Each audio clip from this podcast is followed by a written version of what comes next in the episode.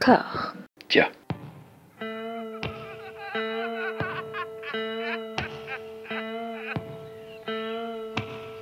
And now for something completely different. Would you like to talk about the meaning of life, darling?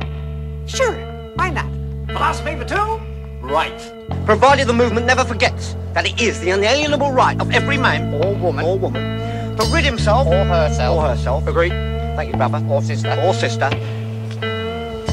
Where was I? I think you finished. Oh, right. I don't want to talk to you no more, you empty-headed animal food trough whopper. I fart in your general direction. Your mother was a hamster and your father smelt of elderberries. Et bienvenue dans cet épisode un peu spécial de Discordia. Alors un peu spécial déjà parce que François n'est pas dans l'arène cette fois-ci, on est entre meufs. Euh, vous me connaissez déjà si vous suivez la saga Robert Anyways. Et cette fois j'ai demandé à ma camarade Louise de me rejoindre pour ce débat. Bonjour Louise. Bonjour Anouk. Euh, tu nous parles de Strasbourg, qui est la ville de Noël par excellence. Comment ça va là-bas? L'ambiance n'est pas trop morose suite euh, aux événements euh, tragiques? Ça va, euh, Strasbourg a, tenu à relancer la dynamique de Noël et à peine deux jours après les attentats, le marché de Noël a réouvert et toutes les lumières sont là euh, à grand renfort de l'armée qui est dans la rue. Donc euh, c'est vraiment une super ambiance de Noël ici. Ok. Euh, on va essayer d'oublier ça euh, puisque les fêtes approchant, on s'est dit que c'était la période propice pour débattre du film de Noël ultime, le film de Noël par excellence. Non, je ne vous parle ni de La vie est belle, ni de Piège de cristal, mais bien de Love Actually. Love Actually, une comédie romantique chorale qui sent le sapin, écrite et réalisée par Richard Curtis. Euh, les scénarios de Quatre mariages et un enterrement, Notting Hill et le journal de Bridget Jones notamment, c'est lui. Et Love Actually est son premier passage derrière la caméra. Il sort en 2003, donc 15 ans déjà que ce film clivant divise et déchire ses spectateurs, pèse comme un tabou sur les amitiés les plus solides, dont la nôtre, Louise, puisque moi je l'ai vu et détesté une première fois, et puis je l'ai revu parce que je pensais pas possible que tant de gens que je respecte et que j'estime aient aimé ce film. Et toi, tu l'as, vu plein de fois et tu l'as toujours dé défendu. Tu l'as vu combien de fois maintenant?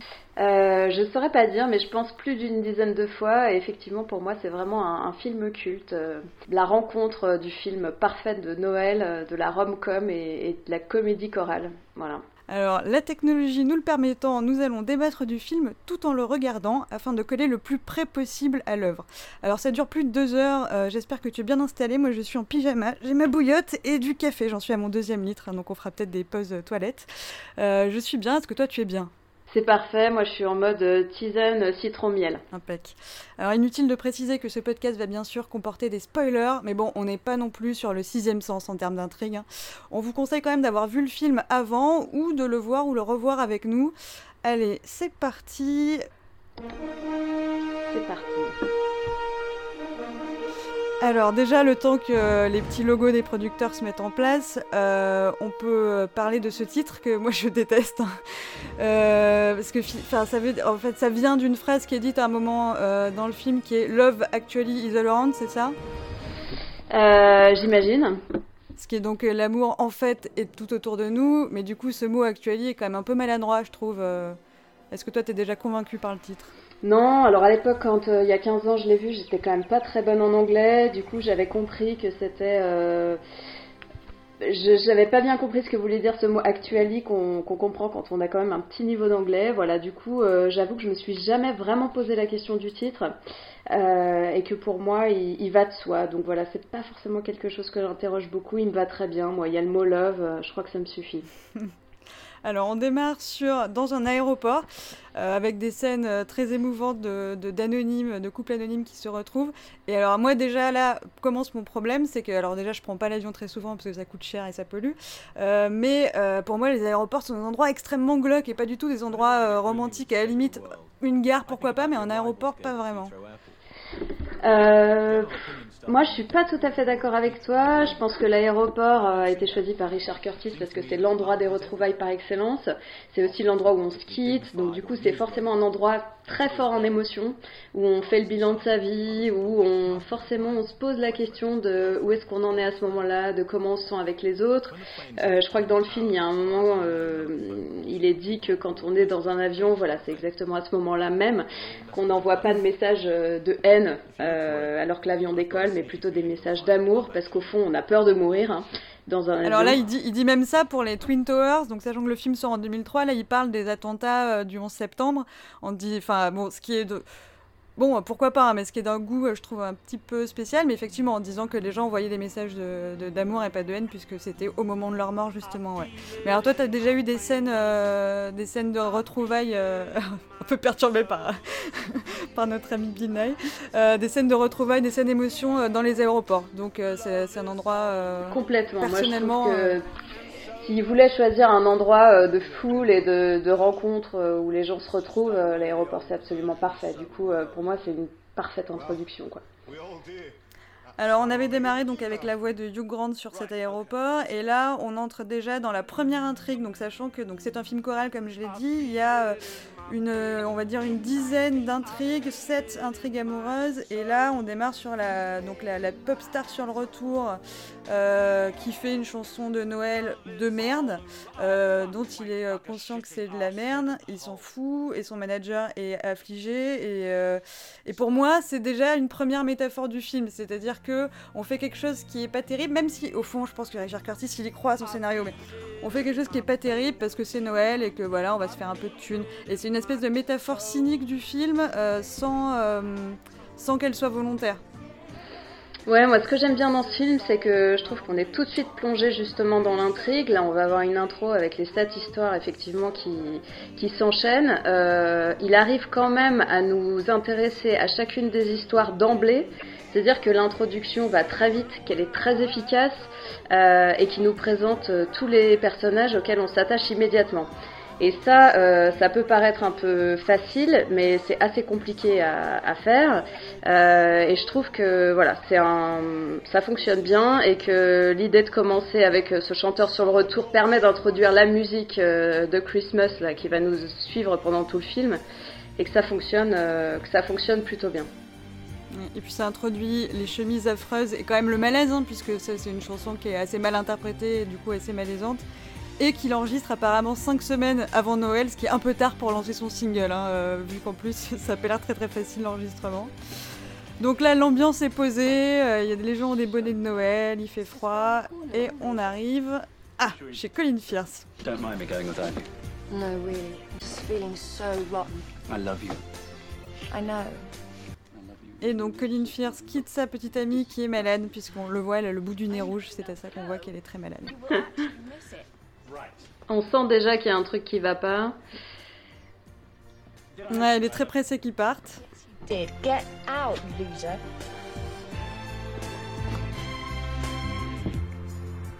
Et elle le traite de loser pour rire, mais en fait, je crois qu'elle rigole pas vraiment. Elle reste sexy quand même, avec son gros pull de Noël euh, sur des jambes nues.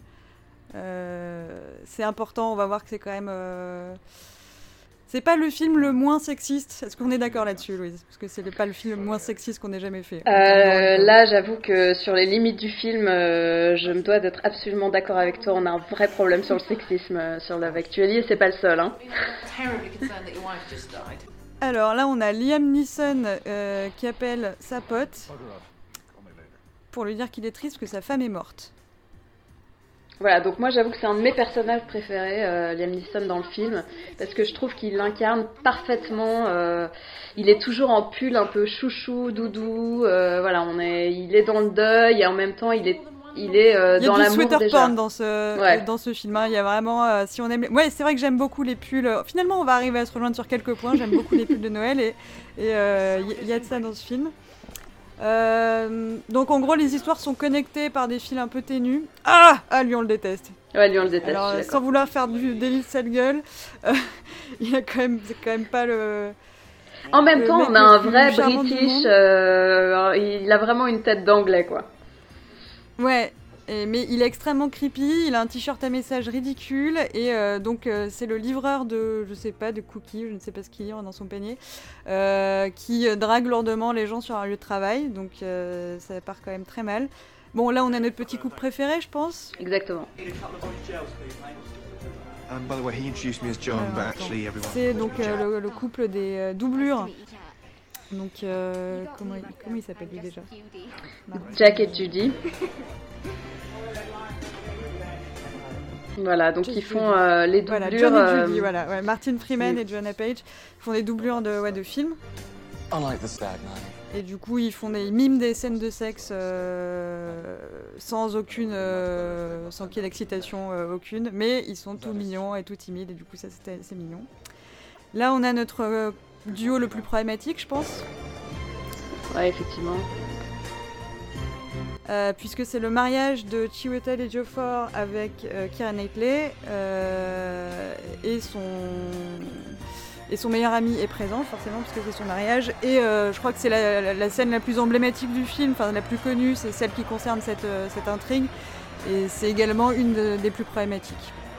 Donc là, voilà, on a démarré sur leur mariage et ça enchaîne très très vite, hein, comme tu me disais là, on a l'intro est faite. Toi, tu trouves que ça introduit bien les personnages et qu'on a le temps de s'attacher Euh, Moi, je trouve que là déjà, euh, enfin, ça fait beaucoup d'infos- d'informations, quoi. Euh, c'est un peu boursouflé. Et donc, on a Hugh Grant en Anthony Blair euh, qui débarque, euh, How are you feeling? Um, qui a l'air d'un tout jeune, euh, tout nouveau euh, Prime Minister, du coup. Ouais, on est vraiment sur, euh, sur Macron avant l'heure. hein, Il doit avoir 35 ans. Anything to put off actually running the country. Bon, disons 40 quand même. hein, parce, disons que, 40. parce que justement, la différence d'âge avec euh, son love interest à lui euh, est pas anodine. I think he was a pervert, but I very much like the look of you. Effectivement, donc là on est sur la scène où il rencontre euh, justement Nathalie, qui va nous occuper euh, beaucoup dans l'histoire de, de Hugh Grant, puisqu'elle est, euh, je sais pas ce qu'elle est exactement, une sorte de secrétaire ou, ou pire, euh, simplement elle, elle sert le thé, hein, globalement Nathalie. Alors, elle est nouvelle, voilà. Elle est nouvelle. Effectivement, on ne sait pas quelle est sa fonction, donc elle l'accueille à 10 Downing Street. Il est déjà euh, charmé parce qu'elle a dit shit et fuck. I'm a fuck up on my first day. Oh, piss it. Right. I'll go get my things, and then let's fix the country, shall we? Yeah, I can't see why not. Ce qui, Bon, euh, Hugh, ça marche toujours. Hein. Ouais. Mais ce qui, je précise, euh, ne choque pas du tout euh, la vieille femme qui est à côté d'elle, puisque dans la scène qui arrive, elle va lui dire que c'est pas grave, euh, qu'elle ait dit des gros mots devant le Premier ministre. J'avoue que c'est pas du tout réaliste, je pense que euh, elle se serait Oui, fait virer sur le champ. autre chose, ouais. Effectivement, oui, tout va bien. Bon, écoute, c'est charmant, tant mieux.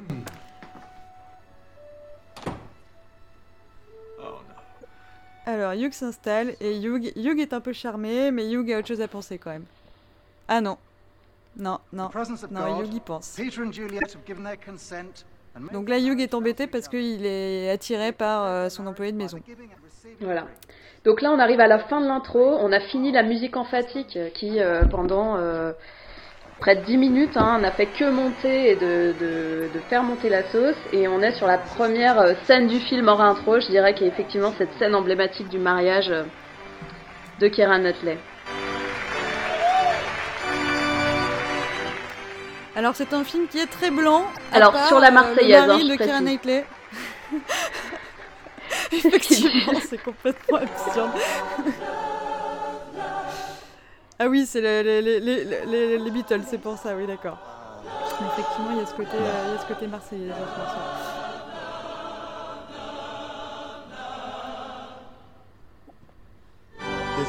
Donc là, moi, j'ai mes premiers frissons. hein. Un, un- donc euh, un cœur un peu gospel soul, Euh, cœur surprise. Donc effectivement, euh, parce que j'ai lu quelques critiques euh, avant qu'on démarre le film pour me remémorer un peu, euh, un peu le film. Et est-ce que ça se fait, toi qui, toi qui t'y connais un peu en, en choses qui se font ou pas dans les traditions, pour un témoin, de faire une surprise au couple qui se marie à leur mariage? Je sais pas Alors, il y a si des ça gens, c'est n'importe quoi, il y, a- il y a un cœur de trombone qui sort du public. Alors, ce que je trouve vu, très drôle dans ce film, c'est qu'au final, on se rend compte qu'il n'y a pas beaucoup d'invités, qu'en fait, la moitié des invités est, est constituée des musiciens euh, qui font la surprise. Donc, euh, ça, je trouve ça assez drôle. Au final, ils sont 15 spots et il n'y a personne, quoi. Euh, mais oui, effectivement, c'est parfait de faire une surprise au mariage et surtout quand elle est, elle est tellement de bon goût pour les, pour les, pour les mariés. Uh, yeah. Lovely, obliging girl. D'accord, donc toi tu penses que ça se fait. Alors là, ah oui, d'accord. Là on va, on commence à voir le problème dans le couple de Colin Firth, puisqu'il rentre chez lui accueilli par un très beau gosse qui fait l'innocent. Qu'on ne voit pas mal. assez dans ce film d'ailleurs, parce que c'est vrai qu'il est très très beau. C'est qui ce jeune homme d'ailleurs? Je sais pas. Hurry up, big boy! I'm naked and I want you at least twice before Jamie gets Barbe de trois jours, euh, ouais, non, parfait.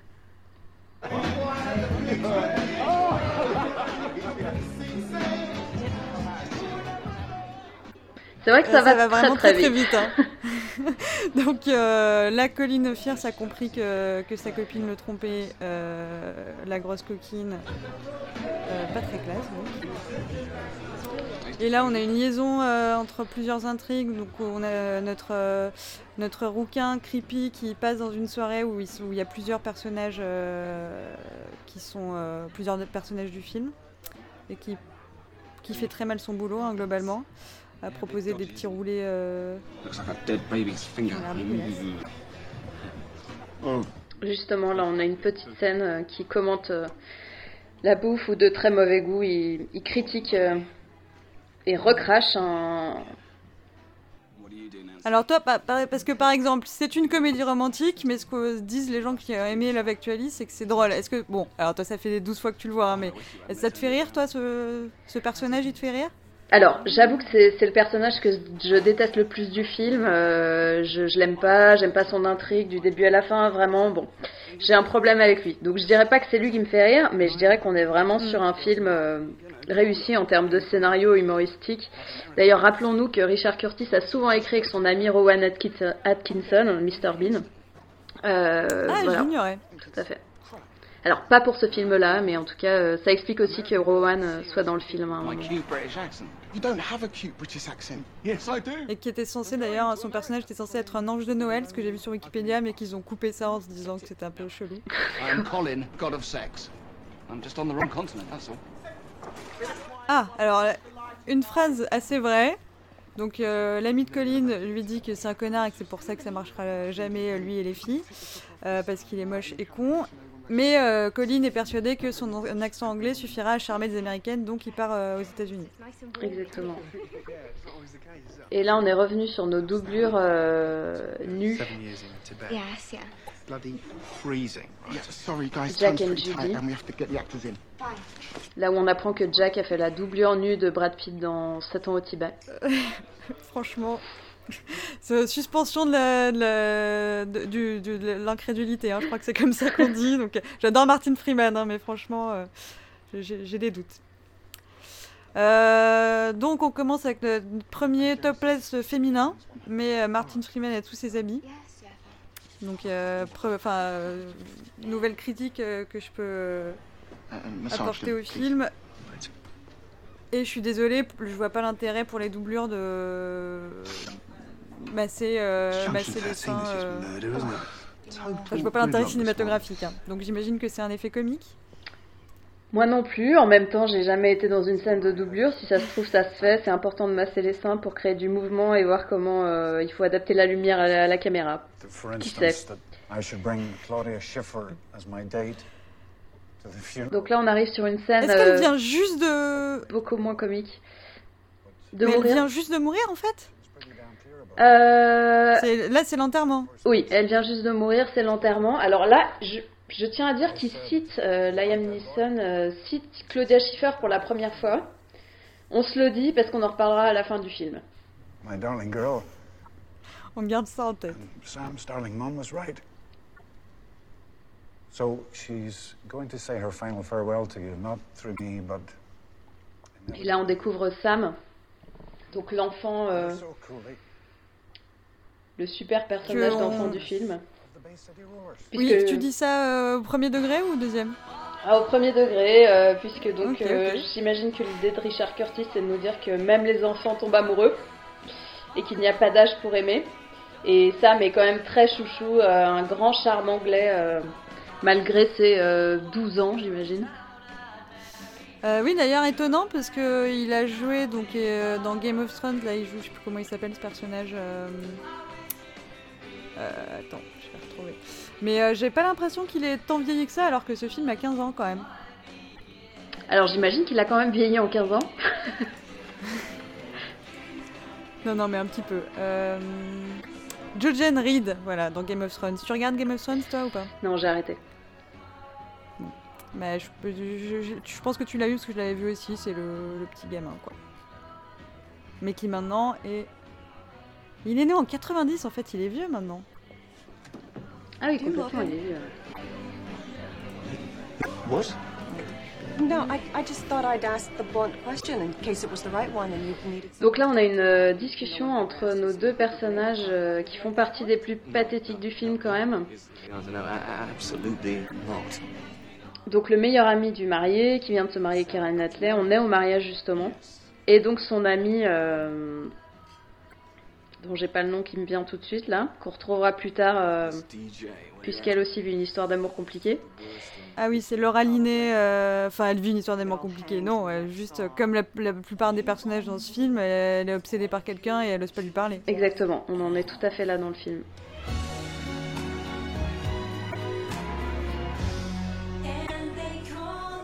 He's done it. It's official. Worst DJ in the world.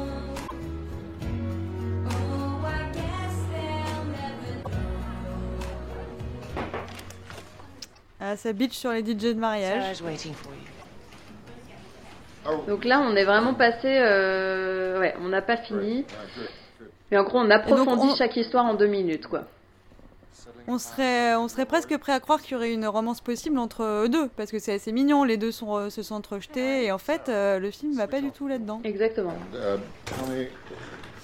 Alors là, on a la secrétaire... euh, D'Alan Rickman. Ouais, secrétaire un peu chaudasse, hein. Ouais, clairement chaudasse. Et on retrouve Laura Linney, qui travaille dans la même Donc on entreprise. est, on- oui, on, on est, on a quitté la cérémonie de mariage, euh, hop, on a fait un petit saut de puce. Et euh, dans, un, dans un move complètement euh, pas du tout approprié, euh, c'est le patron de Laura Linney la convoque pour lui demander euh, où elle en est de ses amours avec euh, son collègue. Oh, that is, that is bad news. Donc c'est vraiment un film pré-MeToo, pré-question du harcèlement euh, sexuel au travail. Il y a beaucoup de choses qui se passent euh, dans le cadre professionnel et qui n'a l'air de choquer personne. hein. Enfin, les, les- les- les- barrières sont, sont largement dépassées. Marry him and have lots of sex and babies. You know that? Yes. And so does Carl. Think about it. For all our sakes. It's Christmas. Alors là, moi aussi, j'ai des problèmes avec les dialogues. Hein, euh, dire que le conseil de l'inviter à boire un verre est, est pas mauvais, a priori, c'est un peu le problème. hein. Ça fait deux ans que tu fantasmes sur un mec, tu n'as pas eu une conversion avec lui, c'est quand même un, un souci. Mais l'idée que du coup, c'est invité à boire un verre juste pour pouvoir avouer. En plus, il est, euh, il est extrêmement beau, mais extrêmement euh, fade. euh, ce garçon et du coup l'inv- l'inviter à boire un verre juste pour pouvoir dire qu'on est amoureuse de lui alors qu'en réalité il n'y a pas d'histoire entre eux. Euh, Enfin, comment l'amour peut être né C'est juste une attraction, quoi. Donc, euh, vouloir avoir euh, beaucoup de, de bébés avec lui, ça me semble un peu tôt dans la relation. Worst record I've heard this century. Oh, Donc là, on revient euh, sur euh, notre euh, notre chanteur euh, qui enregistre justement sa, donc qui est à la radio. euh, donc là, on a une scène assez drôle. Welcome back to the airwaves. New Christmas single cover of Love Is All Around. Except we've changed the word love to Christmas. Et là, j'adore l'intervieweur. Je sais pas si tu es d'accord avec moi, mais que je trouve particulièrement chouchou, très drôle, et je trouve qu'il joue vraiment très bien. For people with someone they love in their lives. And that's not you? That's not me, Michael. When I was young and Et successful. Il y a beaucoup de, de cuts de caméra, ce qui me perturbe un peu, je t'avoue. Ça va. Ah, globalement, on est sur un film où, où ça va vite. Hein. Ouais. De là à dire que c'est pas un très très bon réalisateur, il n'y a qu'un pas. Euh, mais j'aime bien l'idée que ce personnage qui n'a aucune importance dans l'intrigue, euh, tu le, tu le gardes près de ton cœur comme, euh, comme euh, un des seuls gars euh, potentiellement sauvables du film. euh, Alors, j'ai pas dit de- ça, hein. moi je, je sauve l'ensemble du film. Mais j'aime bien cette scène où on, où on rencontre un petit peu plus le manager euh, de notre chanteur qu'on aime vraiment bien. euh, et le personnage du chanteur qui décide clairement de ne pas assumer sa chanson de Noël qu'il fait pour des raisons économiques et qui prend tout euh, avec beaucoup de cynisme, donc ce qui nous le rend assez sympathique. Et sa franchise euh, étonne un peu le, mec de la radio qui, euh, qui joue très bien l'étonnement. Oui, c'est vrai que pour quelqu'un qui a pas grand chose à faire, c'est euh, ses plans de réaction to squeak. Il a littéralement la mâchoire qui tombe. Non, vraiment, je sais pas ce qu'il a fait après, mais j'ai regardé la scène deux fois euh, vendredi en voyant le film et, et vraiment, euh, je me dis que c'est un super acteur. Uh, here it is. One... Globalement, dans ce film, euh, même si euh, on peut voir des limites, je trouve que l'ensemble des acteurs euh, est vraiment au top. Donc en tout cas, euh, si Oui, c'est pas un bon, di- un bon réalisateur, il a choisi des très bons, euh, des très bons acteurs et il les dirige très bien. Oui, un casting fourni, mais un casting, euh, c'est vrai, de qualité. Mais euh, alors, ce qui est drôle, c'est le, le, le contraste dans ce film entre euh, un côté quand même assez euh, gnangnan en partie, mais aussi des petits moments un petit peu choc, un petit peu voilà comme ce chanteur plein de franchises. Euh, euh, on s'envoie un peu d'épique. euh, Not to. donc c'est un peu le grand écart au niveau du ton, mais euh. Effectivement, ça, ça met un peu euh, d'acidité dans le sucre. euh, J'aime plutôt bien ça. Right, who do you have to screw around here to get a cup of tea and a chocolate biscuit? Donc là, on a la, la première scène du Conseil des ministres euh, de Hugh Grant qui doit recevoir le président américain. Et qui Qu'est-ce qui se teint demande... les cheveux, tu crois? Hmm, bonne question. These have just come through from the Treasury. Ah, il est vraiment terriblement charmant. Donc elle est arrivée avec du thé et des cookies, elle réarrive avec du thé et des cookies. Je crois qu'on a trouvé sa fonction, hein. c'est thé et cookies. Exactement, et on a eu une scène euh, très sexiste qu'on a passée, mais euh, où il a dit euh, euh, qui est-ce qu'il faut niquer euh, dans cette salle pour pouvoir avoir du thé et des biscuits? Et Nathalie est apparue.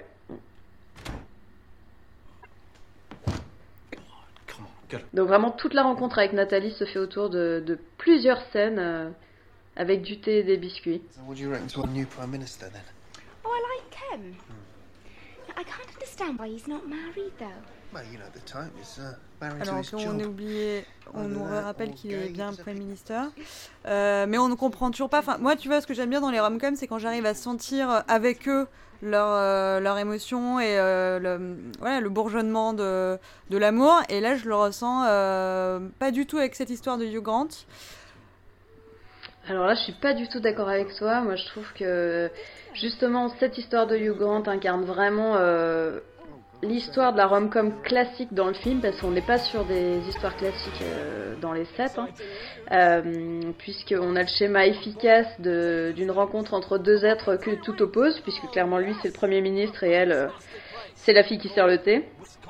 Et qu'on a malgré la rapidité de l'enchaînement des scènes le temps de le temps de sentir euh, le désir qui monte quoi.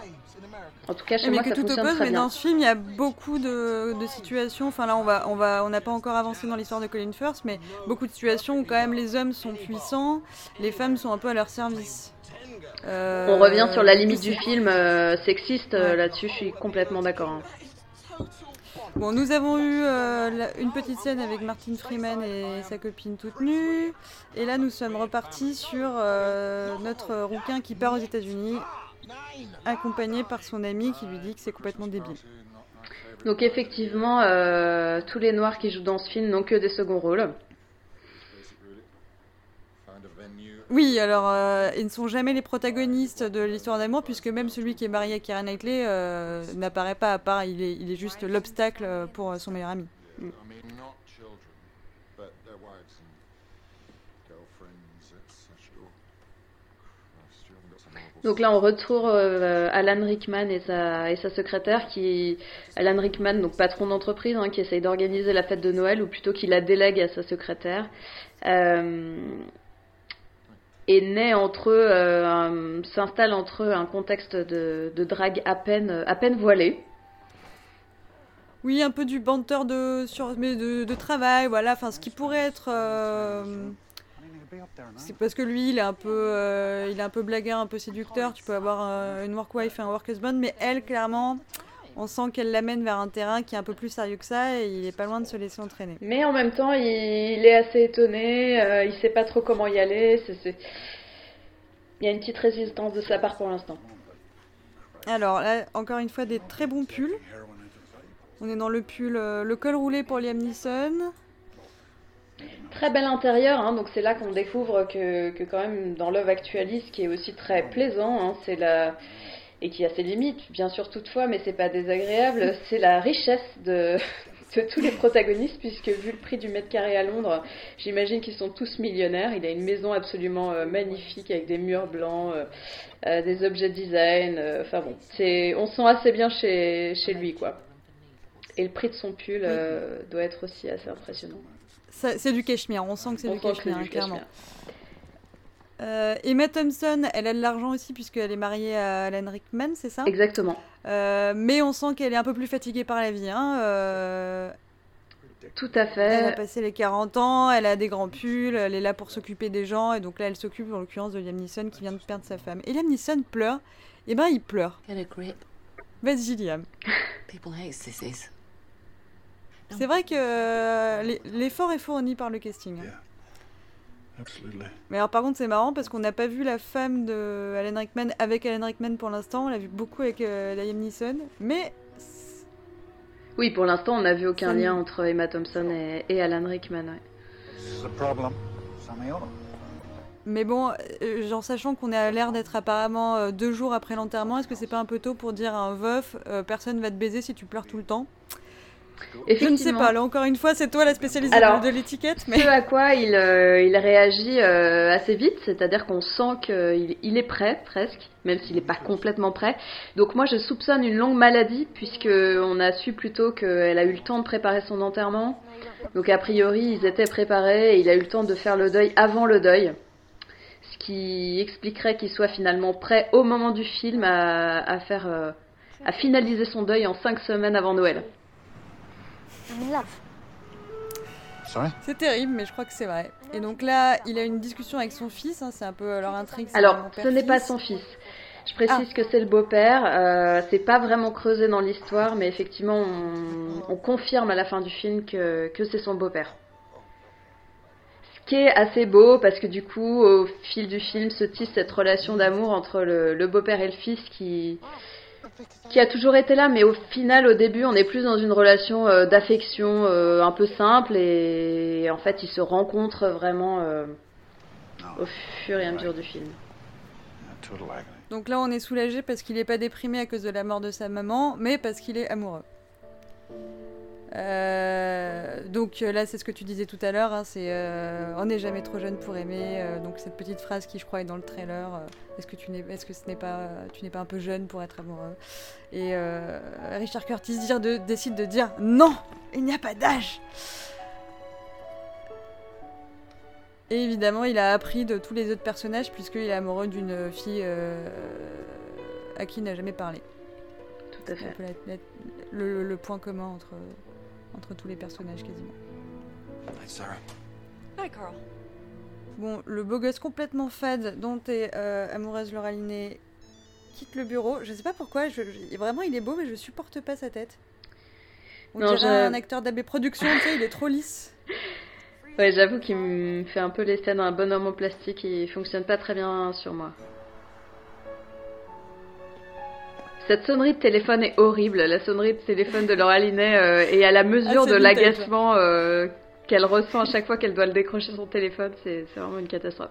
Et là, on retrouve Colin Firth qui donc a fui euh, son histoire d'amour malheureuse et qui a la chance d'avoir une villa en Provence. Alors, je situe ça en Provence, c'est pas très clair, mais euh, je crois que c'est le sud de la France.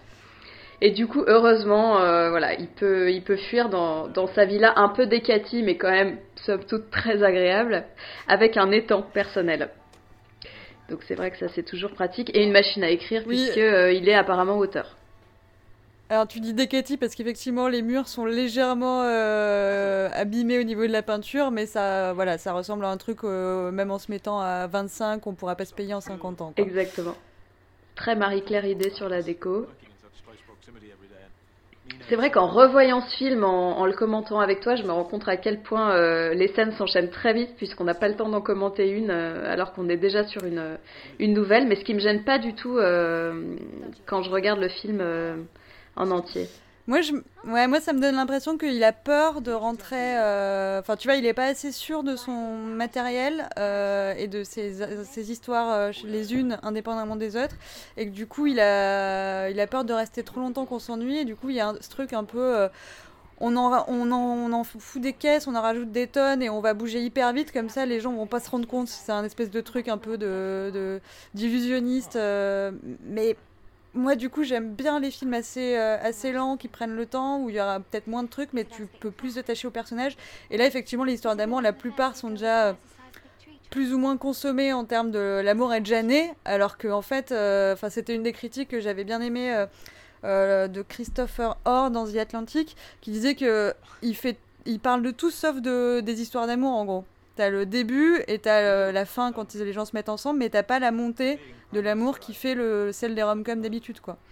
Moi je suis pas tout à fait d'accord avec ça. Euh, encore une fois, pour moi, il y a deux euh, réelles histoires de, un peu classiques de la comédie romantique dans ce film. Donc, qui est celle euh, notamment de, Hugh Grant, là, qu'on voit en ce moment, et, celle aussi de, Colin Firth, qui, vient de retrouver sa maison en Provence. Et là-dessus, on a vraiment l'histoire d'amour qui, qui monte et qui fonctionne, même si évidemment, on peut pas la traiter, il peut pas la traiter de manière aussi. euh, aussi forte que quand euh, dans une comédie que- romantique classique on s'attache qu'à un seul couple. Euh, et ce que je trouve bien dans le film, c'est que justement autour de ces patterns-là, il glisse un peu de diversité avec des histoires où l'obstacle amoureux n'est pas dépassé, où ça fonctionne pas, et tout ça alimente bien le rendement émotionnel du film et, et fonctionne assez bien quoi. Si on avait que des histoires euh, de rencontres qui, qui s'affirment au fil du film, euh, je pense qu'on se ferait vraiment royalement chier quoi. Euh, oui, de toute façon, ce serait pas possible d'en faire autant dans un seul film. Mais moi, ce, que, ce qui me dérange notamment bah, dans les, histoires que tu as citées, c'est que typiquement, on est avec Hugh Grant, on est avec Colin Firth, on n'a absolument aucun accès à ce que peut, ce que peut penser la meuf. Ce qui est d'ailleurs, il me semble, alors toi, tu t'en as vu beaucoup des comédies romantiques, moi j'aime bien ça, mais j'en ai peut-être vu un peu moins. Mais il me semble que souvent, on est quand même plutôt du côté de, de la fille. Est-ce que je me trompe ou pas? Euh, non, c'est vrai, c'est juste, on est souvent. Vu que c'est des films plus ou euh, moins du marketés pour les meufs. Voilà, et du coup là c'est vrai que ça change et en même temps du coup ça fait que sur un film qui est pour un film qui est euh, voilà rom-com donc plutôt euh, à destination des meufs euh, dans la tradition euh, genrée de ce genre de choses, t'as des personnages féminins qui sont assez pauvres et des personnages masculins qui sont plutôt creepy et et enfin voilà et un peu anti-romantique parce que voilà ils aiment les meufs pas parce qu'elles parlent mais parce qu'elles sont mignonnes quoi ce qui est quand même toujours un petit peu gênant. Hmm.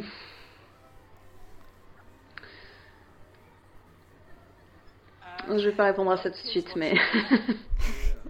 Alors là, on est de retour avec. C'est vrai que ça fait des petites euh, poches de, de respiration hein, dans toutes ces histoires euh, d'amour. On a heureusement euh, ce personnage de chanteur là qui fait un peu n'importe quoi en mode un peu punk, euh, pas trop esprit de Noël. Mais on sent qu'il est en spirale infernale. hein. On sent que c'est quand même c'est la grande chute avant la traversée de l'hiver.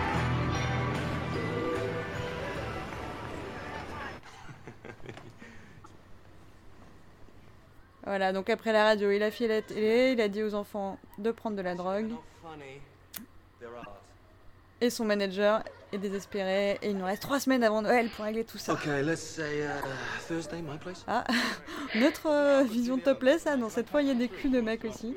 Donc on est dans une expo photo euh, de très bon goût avec des petits, euh, des petits bonnets de Noël sur les mêmes longs. You know what I mean, Marky? Et donc ce personnage affreux de meilleur ami du marié How was the honeymoon? Oh, it was great. And thanks for the gorgeous. qui fait semblant de, donc, de ne pas aimer euh, Kieran Knightley.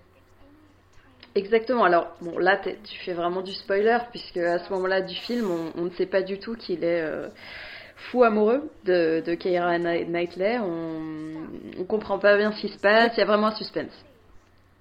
Pourrait-on le blâmer Car elle est vraiment choupette comme tout. Un peu maigre, hein, mais euh, elle est choupette.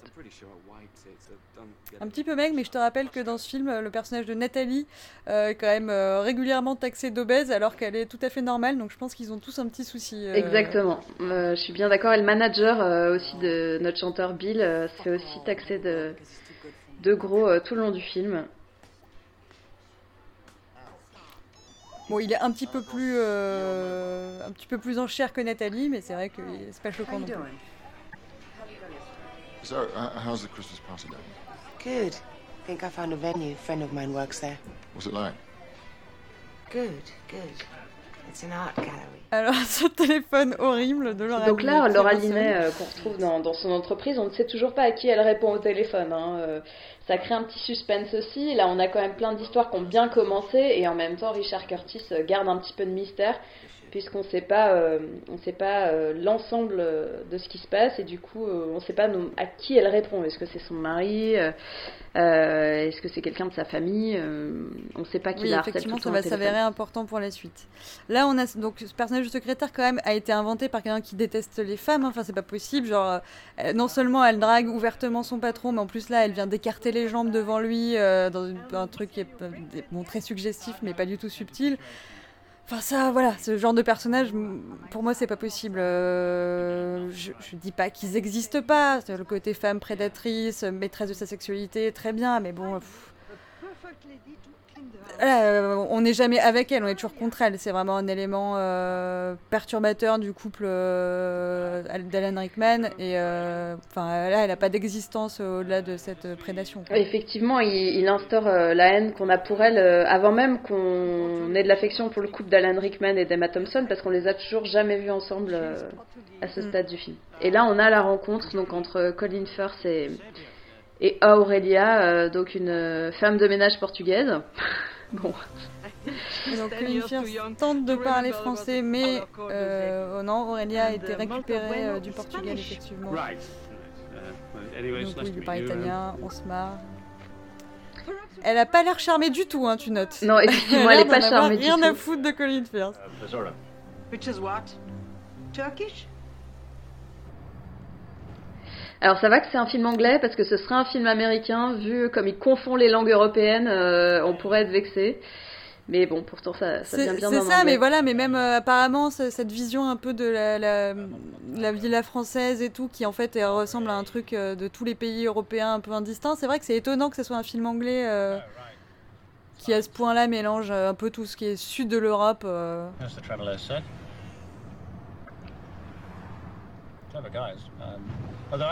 Et donc là, on a euh, bah, presque l'histoire la plus problématique, je pense, de toute. Euh, pourtant, enfin, Dieu sait que pour, moi, la, plupart le sont, mais euh, où donc là, on est en train de s'apercevoir de l'incompréhension totale entre les deux personnages, donc de Colin et de sa, bonne, hein, euh, puisqu'ils parlent pas du tout portugais et elle parle que portugais. Donc là, il parle tout seul. Il parle juste pour dire un truc. Bon, elle finit par se marrer un peu parce qu'elle voit qu'il s'en sort pas, mais du coup, il y a absolument à aucun moment une communique. Et, et malgré tout, il y a une histoire d'amour. Exactement, parce que l'amour ne, ne passe pas que par le langage, c'est ce qu'essaie de nous dire Richard Curtis. Et euh, l'humour de Colin Firth touche Aurélia, même s'ils se comprennent pas, et c'est ça qui est, qui est beau dans cette histoire. Oui, mais au-delà de dire que ça passe pas que par le langage, il a l'air de dire que c'est pas du tout par le langage. Parce que la Nathalie avec le Grant, c'est pareil. Enfin, très peu de mots ont été échangés. C'est vraiment un truc de pure euh, attraction. Et évidemment que ça existe. Mais pour moi, ça, c'est pas une comédie romantique. C'est soit le début d'une histoire d'amour parce qu'après, ils vont apprendre à se connaître. Soit c'est juste de la luxure. Mais on peut pas en faire systématiquement. Et c'est quasiment ça. Parce que Laura Linney aussi, avec son beau gosse euh, graphiste, c'est pareil. C'est que de la, de la, pure attraction. On peut pas faire de ça simplement le, le terreau. Euh, d'une comédie romantique qui repose sur, euh, sur autre chose que ça normalement. Sauf que là il y a tellement d'histoires que tu juste le début. Effectivement, parce que faut pas oublier la contrainte euh, de la comédie chorale, Euh, qui, donc dans une comédie romantique euh, classique, je serais tout à fait d'accord avec toi, encore une fois, si on n'avait qu'une seule histoire, mais là, il faut pas oublier qu'on en a sept, je crois, euh, et qui réussit très très bien la comédie chorale, parce qu'on en connaît qui sont bien moins réussis que ça, notamment chez, chez Gary Marshall, qui a essayé Valentine's Day et Happy New Year, qui ont été des catastrophes. Euh, vraiment des échecs. On n'en a rien à foutre des histoires. Euh, ça s'enchaîne tout aussi vite, mais les personnages sont complètement fades. On s'intéresse pas du tout à ce qui se passe. Il n'y a pas d'équilibre. Euh, voilà, donc vraiment dans, dans le, type de la comédie chorale, je trouve qu'il réussit extrêmement bien l'exercice. Et euh, en parlant de. Parce que j'ai vu cette théorie euh, passer, tu disais le film Saint-Valentin. Est-ce que tu trouves que Love Actually est un bon film de Noël? Bon, c'est comme ça euh, que je l'ai présenté, hein, mais puisque ça se passe à Noël et c'est un peu connu pour ça. Mais j'ai vu écrit que c'était finalement pas un très bon film de Noël parce que, à part se passer avant Noël, c'est tout, c'est tout ce qu'il y avait de rapport avec Noël et que c'était plus un film de Saint-Valentin. T'en penses quoi? Euh, alors non, pour moi je dirais pas du tout que c'est un film de Saint-Valentin, mais aussi parce que peut-être la Saint-Valentin me raconte pas grand-chose. C'est sûrement pour ça que j'ai pas du tout adhéré à Valentine's Day. Euh, mm. C'est-à-dire que pour moi, le, la journée de la Saint-Valentin n'a aucune euh, valeur rituelle, euh, n'a aucun, aucun ancrage historique ou traditionnel, donc ça me fait pas du tout de frisson. C'est clairement un, jour euh, complètement commercial, euh, même si Noël est euh, une période complètement commerciale aussi. Mais Love Actually, pour moi, est vraiment un film de Noël, sachant que toute la fin du film, on est vraiment le soir de Noël et toute l'acmé, le climax du film se passe le soir de Noël et toutes les histoires se résolvent finalement à ce moment-là. Donc c'est au fond la magie de Noël et l'esprit de Noël qui va qui permet à l'amour d'éclore. Oui, alors que euh, finalement, Noël, euh, quand on pense magie de Noël, on pense plus famille, et là, on est vraiment sur des trucs euh, quand même globalement en majorité romantiques. Et donc là, on a une grande scène du film. c'est donc l'incident diplomatique provoqué par le président des États-Unis qui a eu l'audace de toucher Nathalie. Et euh, du coup, il y a une, quasiment une déclaration de guerre entre les deux pays. Hein. Exactement, donc euh, j'aime beaucoup cette scène qui est absolument irréaliste. C'est-à-dire que Grant, en Conseil des ministres, dix minutes plus tôt, a dit qu'il prévoyait clairement d'être dans le compromis avec euh, le président américain. Et depuis que le président américain a dragué Nathalie, qu'il connaît depuis, allez, deux semaines, du coup, il, affirme que, que l'Angleterre ne coopérera plus avec les États-Unis. Et il cite euh, Harry Potter euh, comme grande réussite de l'Angleterre. Donc encore une fois, on dirait un film qui a été écrit par quelqu'un qui ne connaît pas très bien l'Angleterre non plus. Hein. Mais ça fonctionne très bien sur moi, puisque la moitié des protagonistes à la, protagonistes à la conférence de presse se mettent à pleurer. On a la grande musique emphatique du film, qu'on retrouve à, toutes les grandes séquences euh, du film. Voilà, donc là on est tout le monde les est content de démonstration de force euh, de l'Angleterre et euh, Billy Bob. Euh, Billy Bob se sent en difficulté, donc Billy Bob Stanton, le président des États-Unis, qui finalement est presque moins et, et, agressif sexuellement que Donald Trump. Ça, c'était pas ah, si extrême que ça comme. Non. What did my brother do today? Ah, j'avais complètement oublié que Hugh Grant était. Euh, c'est quoi C'est son frère euh C'est le frère d'Emma Thompson, tout à fait. On le découvre à ce moment-là. Hein. Ah. Emma Thompson qui, fait, qui déploie encore un nouveau pull. Euh, on a un petit cardigan cette fois, toujours trop grand mais toujours charmant. Alors c'est vrai que la costumière a, particulièrement bien habillé Emma Thompson en mère de famille, donc elle arbore de, longues jupes en laine euh, qui s'arrêtent au milieu des chevilles et hum, des chemises retroussées avec des cardigans. C'est alors euh, on est à 45 minutes du film.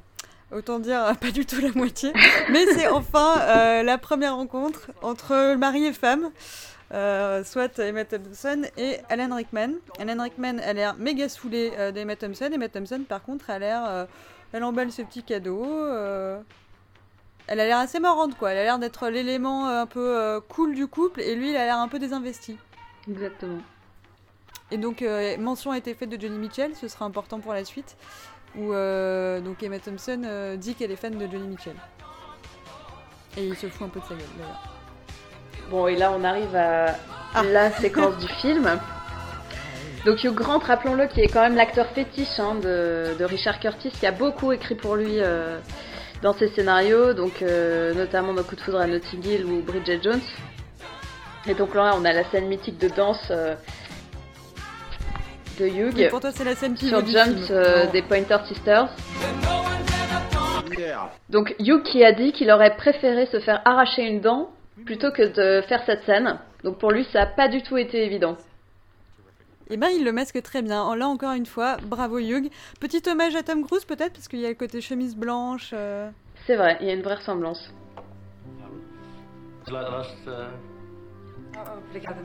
Et en plus, il s'en est pas mal sorti. Il a des moves, hein, le, le Hugh.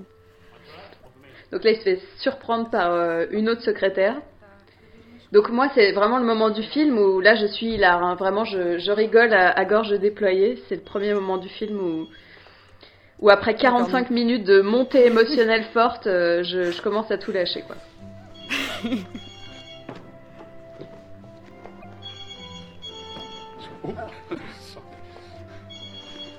Alors, euh, la situation donc, euh, où nous avons les sous-titres anglais, euh, donc nous en savons plus que Colin Firth, donc là encore effet comique, puisque nous avons les sous-titres anglais de ce qu'elle dit en portugais, elle, où elle se moque de lui. Et encore une fois, elle a vraiment pas l'air emballée par Colin Firth du tout. Mais il lui touche le bide. Et ça commence à créer euh, une petite, euh, petite attraction. Oh just... Alors, euh, je rappelle que ce film est sorti en 2003, que ce n'est pas un film d'époque, mais euh, Colin Firth écrit sur sa machine à écrire. Effectivement, euh, j'avais dehors. jamais regardé ce détail, mais c'est vrai. Et, et oui, forcément, ça s'envole et c'est la merde parce qu'on n'a pas de sauvegarde sur disquette. Et donc là arrive cette scène absurde où du coup Aurélia court euh, vers l'étang pour sauter, sauver les feuilles dans l'eau, puis alors qu'on est d'accord que ça sert plus à rien de les sauver, hein. Et elle se déshabille complètement avant de sauter. Bon, elle Et reste en là, donc la petite léger ralenti. Euh, clairement caméra euh, male gaze qui voilà qui jusqu'à présent elle a été elle avait été un peu sinistre elle n'a pas ouh avec le petit tatouage en bas du dos Euh, là elle est enfin sexualisée ce qu'elle n'avait pas été jusqu'à maintenant à travers les yeux de la caméra et également à travers les yeux de Colin Firth c'est le moment du coup où il est euh, charmé toujours pas d'échange verbal entre eux on est dans le pur euh, on saute dans la mare une, mare assez boueuse hein. Exactement, donc lui il tombe à l'eau parce qu'il trébuche, évidemment il est maladroit, c'est ce qui le rend aussi charmant. Donc il trébuche tout habillé dans, dans l'étang.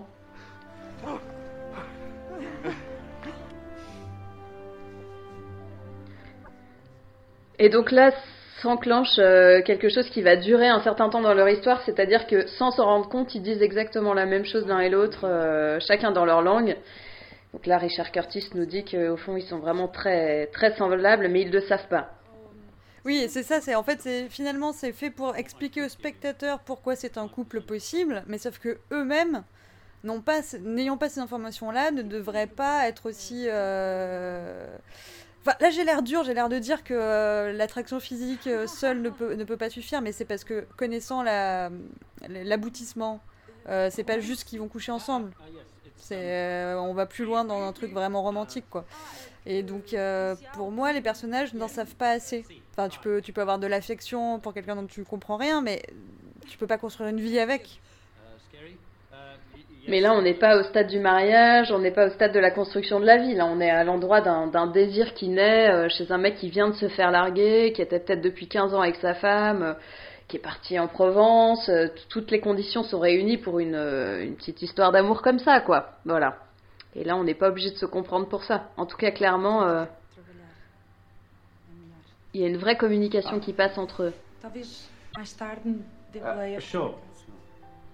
Elle est croyante, hein, euh, elle a une, une croix autour du cou, ce qui nous rappelle quand même euh, le côté un peu puritain de Richard Curtis qu'on croise plusieurs fois euh, dans le film.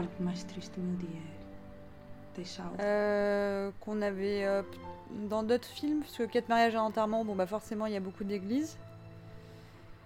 Euh, D'ailleurs, il n'est pas, pas censé y avoir Rowan Atkinson, là, il apparaît quand lui? Alors il a un tout petit rôle. Euh, il a une scène euh, assez comique, mais euh, effectivement il apparaît qu'une fois dans le film. un peu plus tard.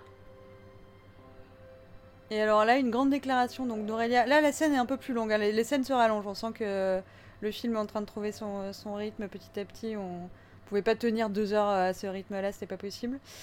Et donc là, elle lui fait une déclaration alors que nous, on n'a pas vu vraiment le désir monter pour elle. Elle lui dit que la- la- la- le moment le plus triste de sa journée, c'est quand elle le quitte. Bon, évidemment, il comprend rien, mais euh, du coup, nous, on est amené à comprendre que, que ça y est, c'est c'est parti, quoi. L'amour est là, en tout cas.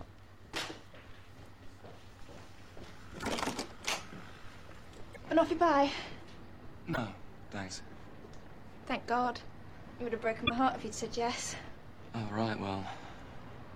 Donc là, on avance, euh, on avance dans l'intrigue euh, sur les personnages dont justement il nous, il nous manquait euh, quelques éléments, puisqu'on retrouve Keira Knightley qui sonne euh, chez le meilleur ami de son compagnon, en essayant d'être une sympa. casquette, pour ou contre? Parce que moi, j'ai tendance à mettre ce genre de casquette, donc je peux pas vraiment juger durement Kira, mais je comprendrais complètement que tu dises non, la casquette, c'est pas possible. Non, euh, je, je- je la trouvais assez jolie avec, euh, avec ses cette casquette et ses mèches. C'est très 2003.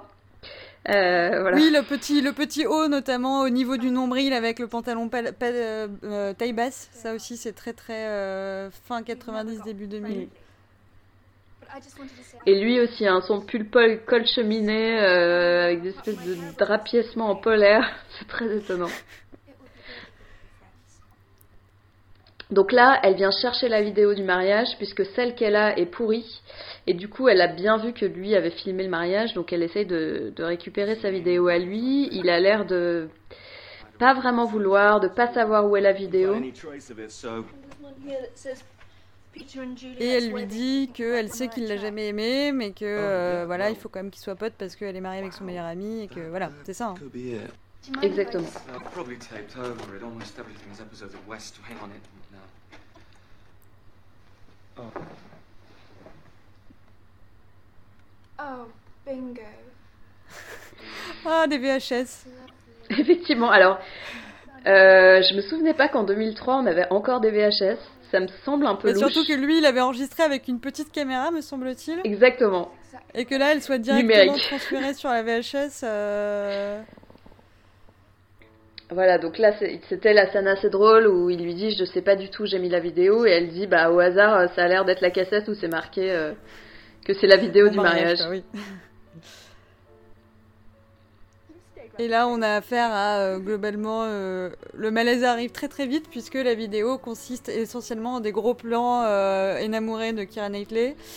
Euh, et Mamel peut pas s'empêcher de, de s'apercevoir au bout d'un moment qu'il y a que elle euh, et que ça sent quand même euh, le. Ça fait un peu vidéo de, hum, de stalker. Effectivement. Mais j'ai essayé de me rappeler euh, si cette intrigue avait fonctionné sur moi la, la première fois que je l'ai vue, parce que c'est clairement pas l'histoire aujourd'hui que j'aime le plus dans ce film. Et je me souviens que ça avait vraiment bien marché, c'est-à-dire que à ce moment-là, j'avais découvert, j'avais pas du tout un temps d'avance. C'est ce que j'aime bien dans ce film, euh, même si ça fait 15 ans et que je l'ai vu une bonne dizaine de fois, mais il me semble que j'avais pas de temps d'avance et que j'avais découvert euh, en même temps que les autres spectateurs qu'il était amoureux d'elle et, et l'intrigue est assez bien ménagée euh, à cet endroit-là.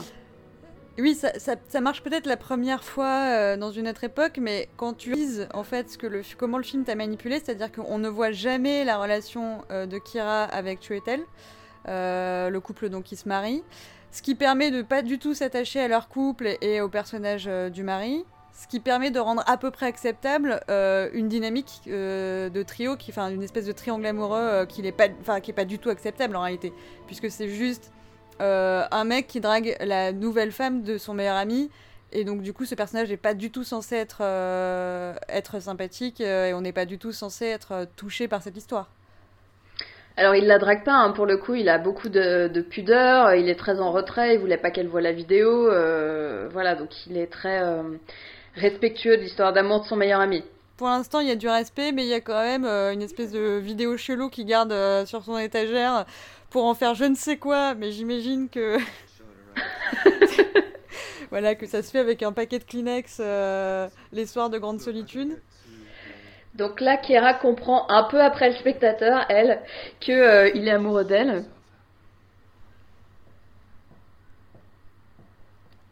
Elle lui dit mais tu m'aimes pas. euh, It's a self-preservation thing, you see. Et il finira par lui dire que c'est pour, euh, pour se préserver lui-même d'une trop grande souffrance.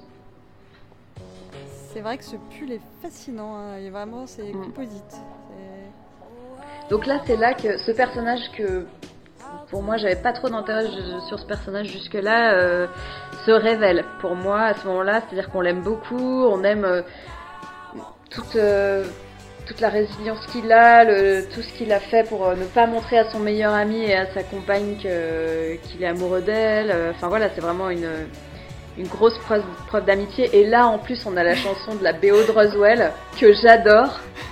Euh, Oui, voilà, Dido, euh, là, là, j'en temps finis. également. Euh, non mais après, Ça finit de me convaincre. Je suis d'accord sur, euh, sur une partie, c'est-à-dire que moi, les choses qui vont marcher systématiquement sur moi, ça va être le personnage a priori hostile et désagréable qui d'un coup se révèle vulnérable et du coup devient extrêmement touchant. Donc ça, il a ça, plus les, les yeux avec des petites poches euh, autour, là, enfin des petites poches sous les yeux, ça j'aime bien. Donc je te dis pas que je suis complètement insensible à ce personnage, le film est fait pour que ça fonctionne, mais euh, la suite de l'histoire lui fait pas honneur quoi. Ne, ne- mettons pas la charrue avant les bœufs, mais. euh,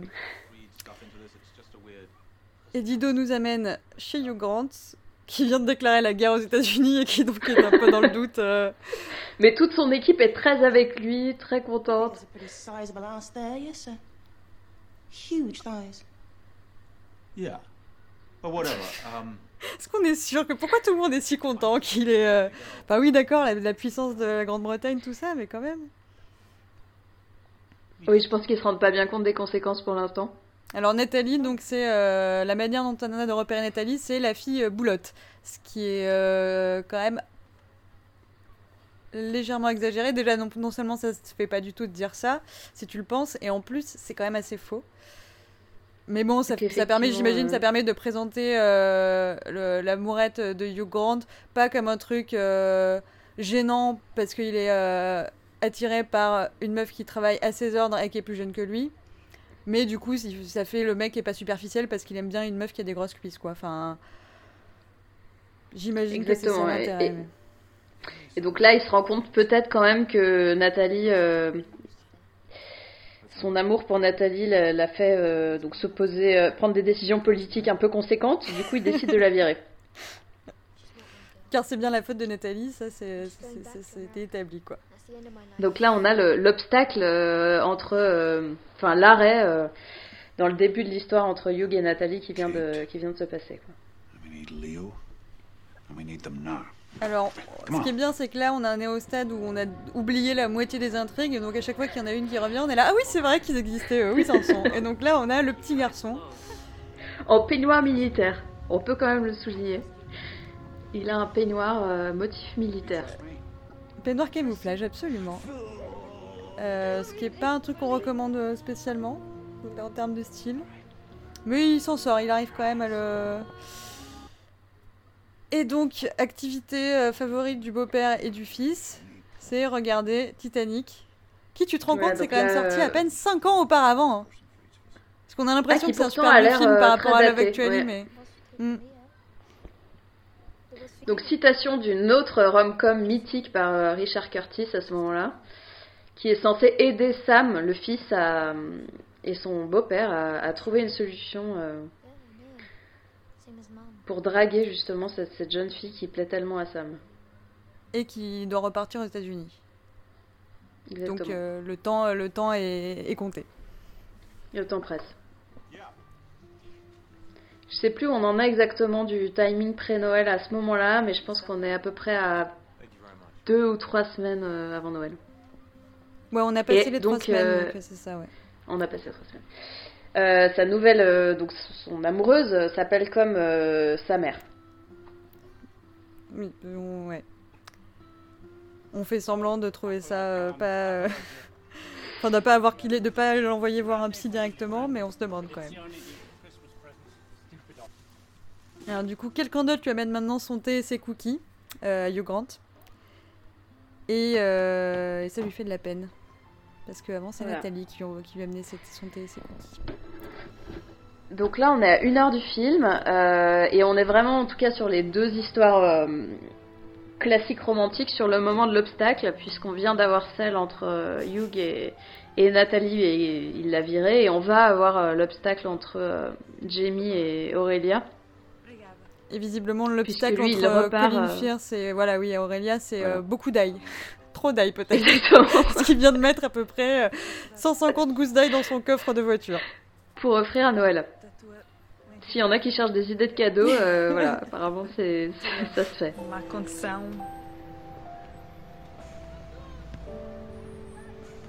Pourquoi elle part? Rappelle-moi. Alors c'est lui qui part, il rentre parce que c'est les fêtes de Noël, donc il rentre voir sa famille.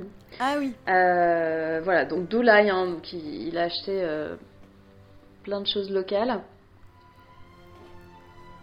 Donc c'est les adieux et là, euh, donc là, elle va l'embrasser. Et lui ne poursuit pas le baiser. Donc là où j'ai une petite réserve sur les deux histoires de Hugh Grant et de Colin Firth, c'est que dans le classique rencontre, obstacle, retrouvailles, euh, ils, ils- ils se mettent tout seuls euh, des obstacles dans les pieds, quoi. L'obstacle n'est pas très crédible. Mais ça fonctionne quand même parce que la musique est là, euh, voilà, du coup on, on y croit. Enfin moi j'adhère complètement, ça fonctionne complètement sur moi malgré le fait que l'obstacle est pas du tout... euh, Oui, finalement, l'obstacle, ce que j'avais Réaliste. aussi dans le. Je sais plus dans quelle critique, c'est que c'est eux-mêmes, c'est le fait de ne pas dire l'amour qui est l'obstacle. Et en fait, l'amour, ça revient à dire je suis amoureux et c'est réglé. Et du coup, euh, tant que t'oses pas dire les, les choses, c'est ça qui pose un obstacle. Donc c'est des obstacles qui se posent à eux-mêmes, effectivement.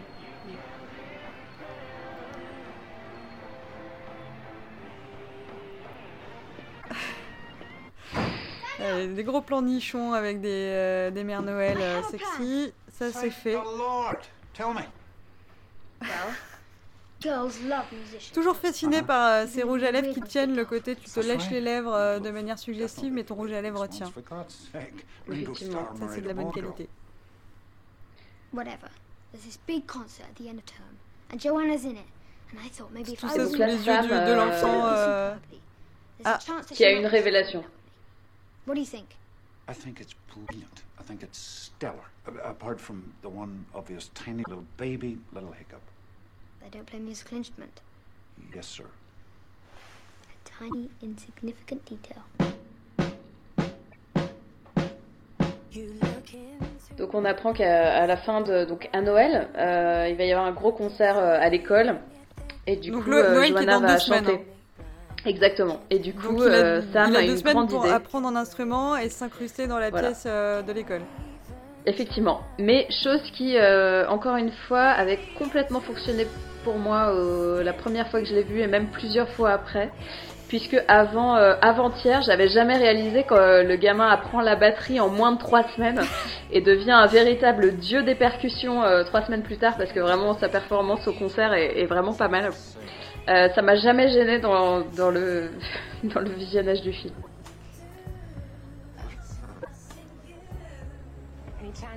On revient sur cette expo photo euh, chelou. C'est l'expo photo de qui en fait? Qui est le photographe? On sait pas, mais en fait, le meilleur ami de, du mari de Karen Knightley a une, une galerie.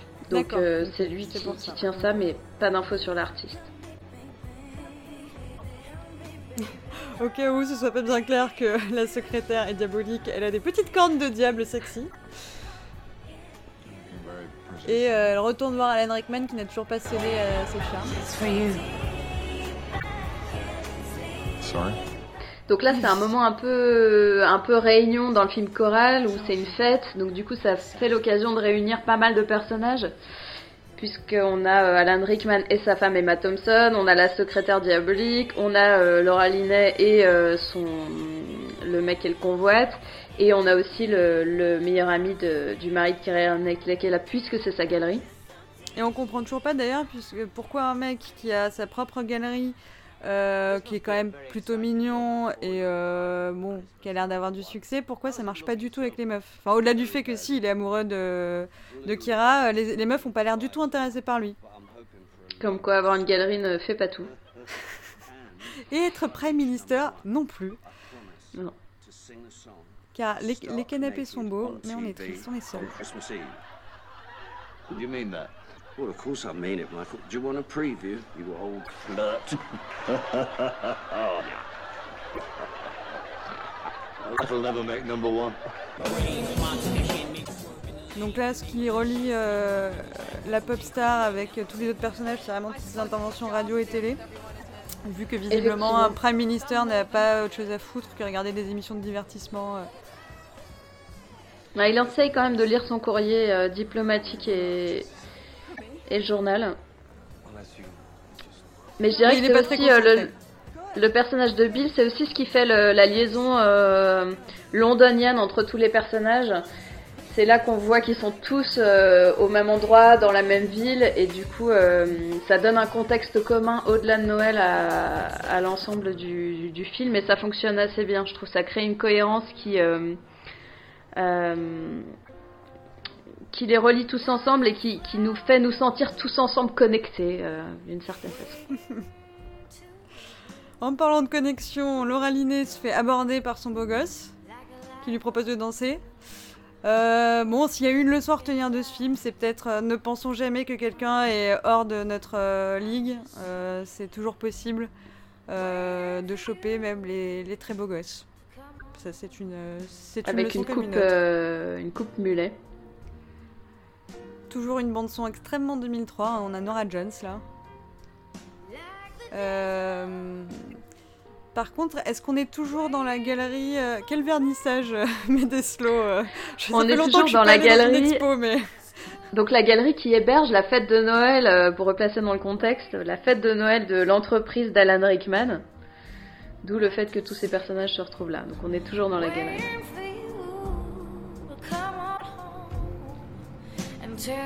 Et donc une fête de bureau avec des slows, hein, ce qui je pense pas, ne passerait plus aujourd'hui. euh.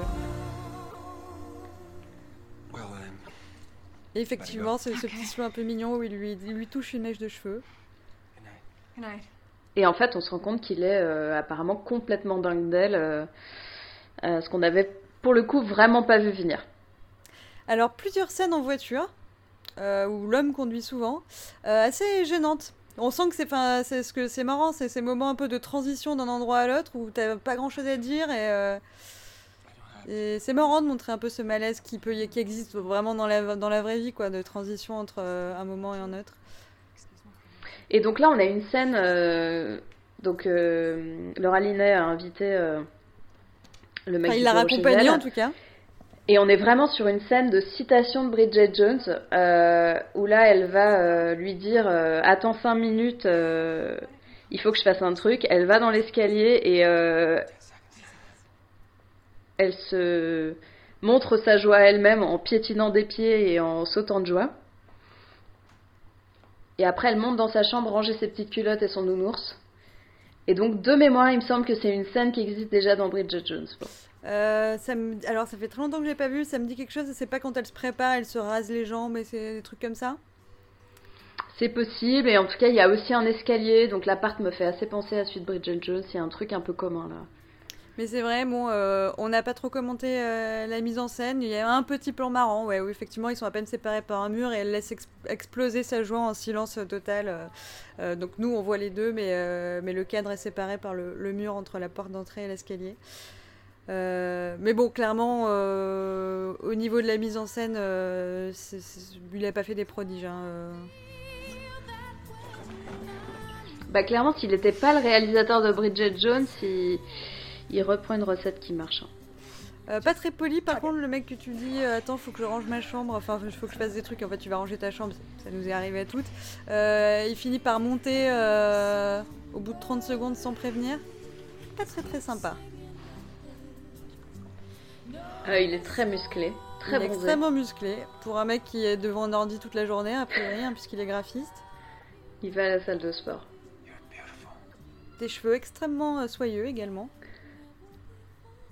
On pense que tout va bien, mais comme tu disais, l'obstacle Arrive. devrait arriver. On le sent bien, d'ailleurs, on n'est pas dupe. Tout va tellement bien qu'on sent bien que c'est pas possible. Et voilà. Le téléphone sonne avec sa sonnerie horrible.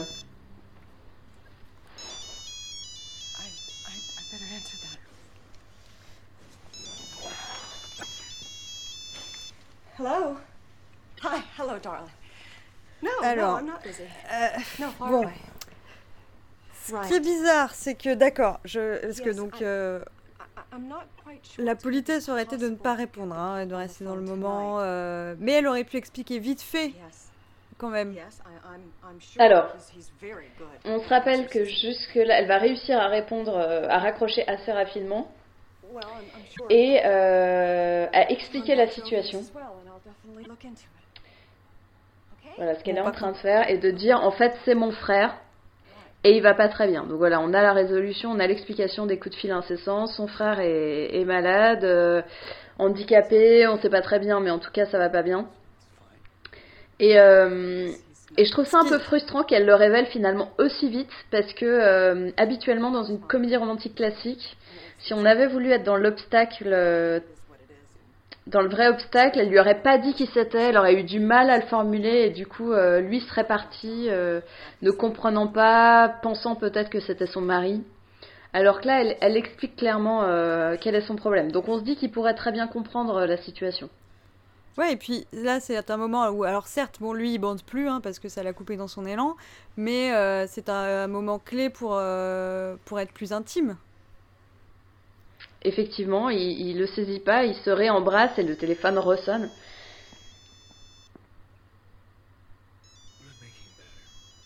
Et c'est vrai que direct, euh, de critiquer le frère, c'est pas très... Enfin, de critiquer le- leur relation ou le fait qu'elle réponde. Pas très bien vu. Alors je me demande si du coup c'est pas parce que c'est vraiment l'histoire d'amour qui marche pas, celle-là c'est l'histoire d'amour qui s'arrête sur l'obstacle, puisque euh, pour spoiler un peu la suite, ils, ils réussiront pas à se retrouver. euh, c'est vraiment la seule scène d'amour entre eux et derrière ça ça fonctionne pas. Elle fait le choix de son frère, euh, elle arrive pas à, à être assez à s'ouvrir finalement à une histoire d'amour. Et du coup je me demande si le fait que lui euh, soit un peu expéditif avec le frère euh, sur le coup de téléphone. N'est pas euh, pour euh, intérêt de, de nous le rendre un petit peu moins sympathique et du coup de nous faire avaler la couleuvre euh, de l'histoire d'amour qui fonctionne pas. Oui, parce que globalement, bon, il appelle souvent, mais ce sera quelque chose qui est pas forcément, enfin, qui est pas nécessairement un obstacle énorme à, à une relation. C'est juste, voilà, les choses sont pas parfaites, mais il, peut y avoir des obstacles qui persistent dans une relation sans que ça empêche la relation. Mais euh, effectivement, ça fait partie des critiques euh, qui sont amenées au propos du film, c'est de d'avoir l'air de dire que euh, soit euh, il n'y a pas vraiment d'obstacle à part soi-même, soit il y a un obstacle et du coup on laisse tomber quoi.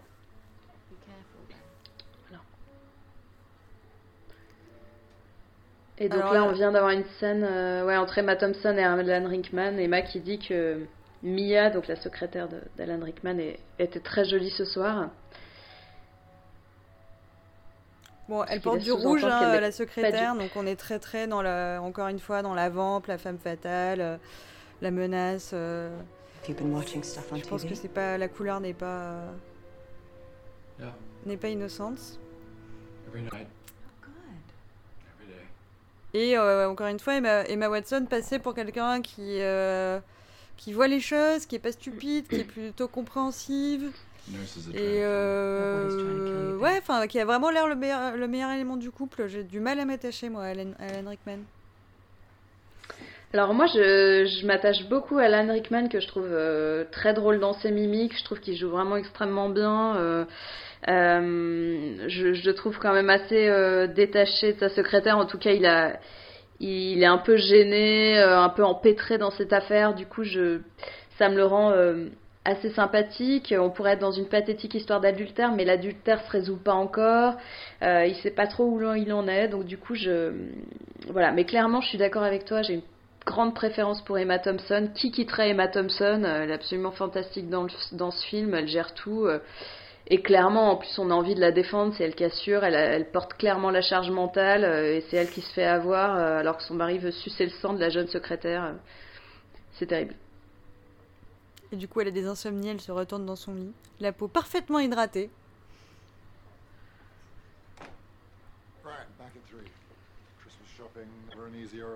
Du coup, là, on va avoir une scène un petit peu, enfin plusieurs scènes sur ce couple Alan Rickman, euh, ce trio Alan Rickman, Emma Thompson et la secrétaire qui s'enchaînent, alors que jusque-là, on a eu quand même euh, plutôt des vignettes qui s'enchaînaient de manière assez rapide. Donc là, il est de retour au bureau, euh, il va faire son shopping de Noël en famille et elle lui dit euh, qu'elle espère bien, la secrétaire lui dit qu'elle espère bien qu'il va lui ramener un cadeau.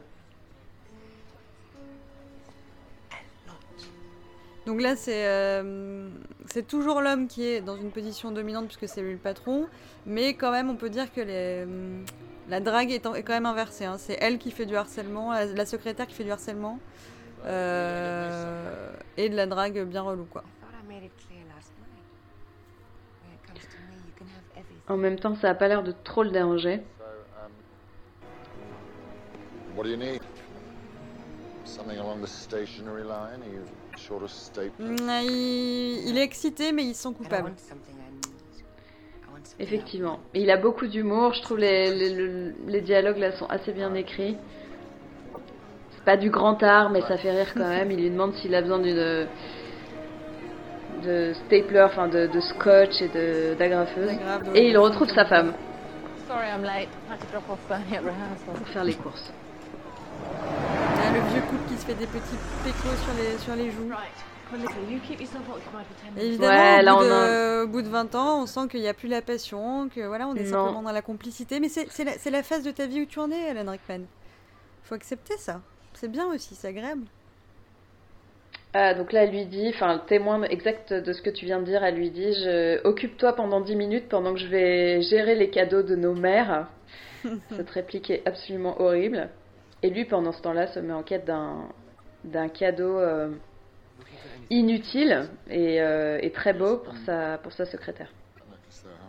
Et donc, ce qui nous permet l'entrée en scène de Rowan Atkinson. En vendeur de bijoux. Would you like it gift wrapped? Donc là, on est sur une scène stressante, euh, digne d'un thriller où lui euh, essaye d'avoir un cadeau. Alan euh, Rowan Atkinson qui met 15 ans à emballer le cadeau. On sait que la femme va revenir puisqu'elle lui a dit qu'elle avait que 10 minutes pour, euh, pour acheter les, les cadeaux de leur mère. Du coup, c'est vraiment, il y a beaucoup de tension. Bon, ok, j'avoue, euh, Rowan Atkinson est très, est très bien. euh. Voilà, non, moi mon cœur bat plus vite. J'ai toujours peur qu'elle revienne plus tôt, même si je sais qu'elle revient pas avant la fin de la scène. Et en même temps, est-ce que tu veux pas qu'elle. euh, Parce que c'est bizarre, tu vois, genre on n'est pas pour qu'il couche avec la secrétaire, on n'est pas pour qu'il lui offre ce truc, donc pourquoi on serait pas pour qu'elle. euh, qu'elle interrompe ce moment, quoi? Ah, je sais pas, c'est ça qui fonctionne toujours très bien dans le film, c'est que hum, malgré toutes les incohérences et, et les problèmes, euh, l'endroit où il place euh, une certaine morale qui est absolument abjecte, etc., on est tout le temps au présent dans la situation et, et ça fonctionne très très bien, quoi. Très très fan de la petite touche finale de, des, des roses séchées euh, dans, le, dans le sac. Et la petite lavande pour l'odeur. Ça n'en finit pas.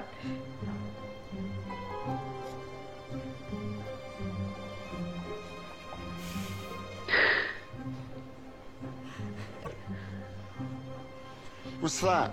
Et là, on arrive à la cannelle, donc clairement, il est en train de faire un peu. I really I can't wait. Oh, you won't regret it, sir. What about? It is but the work of a moment.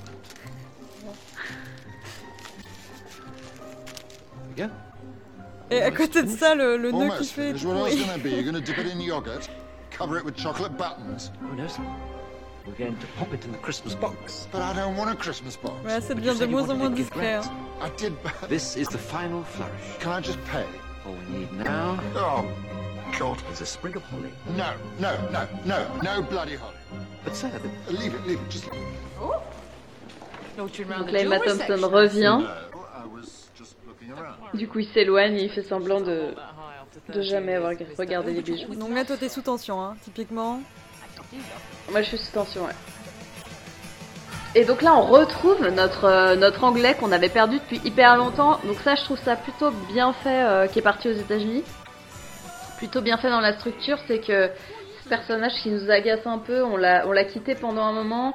Et pour pas être saoulé des autres histoires qu'on a pas mal vues, il garde comme ça quelques histoires qui nous, qui nous donne un petit peu plus tard. Donc euh, il y a celle-là et puis il y a celle aussi des nos deux euh, doublures là nues qu'on n'a pas vues depuis un petit moment et qu'on revoit d'ailleurs exactement euh, maintenant. Et donc il était toujours pas parti aux États-Unis en fait. Donc là il vient de faire son sac et donc on a eu le, le petit, le petit panneau qui nous dit c'est on est à une semaine de Noël. Um. Et là encore, very- bon alors Martin Freeman est très chouchou, hein, ça c'est n'est pas la question, mais inviter une collègue à boire un verre, bon, pourquoi pas, hein, les gens se rencontrent sur le travail, mais inviter une collègue qui, une collègue qui mime une fellation sur toi quand vous êtes tous les deux à poil à boire un verre, je, je suis pas sûre hein, en termes d'étiquette que ça se fasse quoi. Effectivement, et en même temps, euh, ce qui marche bien dans les comédies romantiques, c'est de trouver des, des situations pour inviter à boire un verre ou au premier rendez-vous euh, qui soient caustiques et drôles. Mais c'est vrai que cette histoire est, est limite la moins, la moins naze parce que euh, pour l'instant ils sont pas tombés amoureux, ils sont juste, ils se plaisent, ils sont mon collègue de travail et puis voilà, ils vont, euh, ils vont juste boire un verre quoi. Là c'est limite l'histoire la plus normale alors qu'ils se sont déjà vus à poil tous les deux quoi. Effectivement. Et là, on a la scène où on voit Emma Thompson, euh, son mari rentre chez elle, elle regarde ce qu'il y a dans sa poche et en fait, il y a le collier, euh, Qui n'est pas pour elle le donc. fameux collier de la bijouterie, et qui n'est plus emballé. Donc, je pense qu'il a jeté tout le travail de, de Rowan Atkinson à la poubelle. Mais elle croit qu'il est pour elle. Et donc on a l'exemple quand même d'une famille assez chouette, assez euh, voilà où comme tu disais c'est elle qui porte vraiment euh, toute l'énergie et, euh, toute la gestion de la famille on sent que c'est elle qui la porte mais elle le fait dans l'énergie, dans la bonne humeur et on se dit que ça a l'air enfin que voilà c'est pas un couple qui nous est présenté de manière négative et qui ferait qu'on comprendrait pourquoi il il serait euh, voilà il serait tenté par la secrétaire D'ailleurs il est pas euh, complètement tenté il est un peu vampirisé pour moi. hein.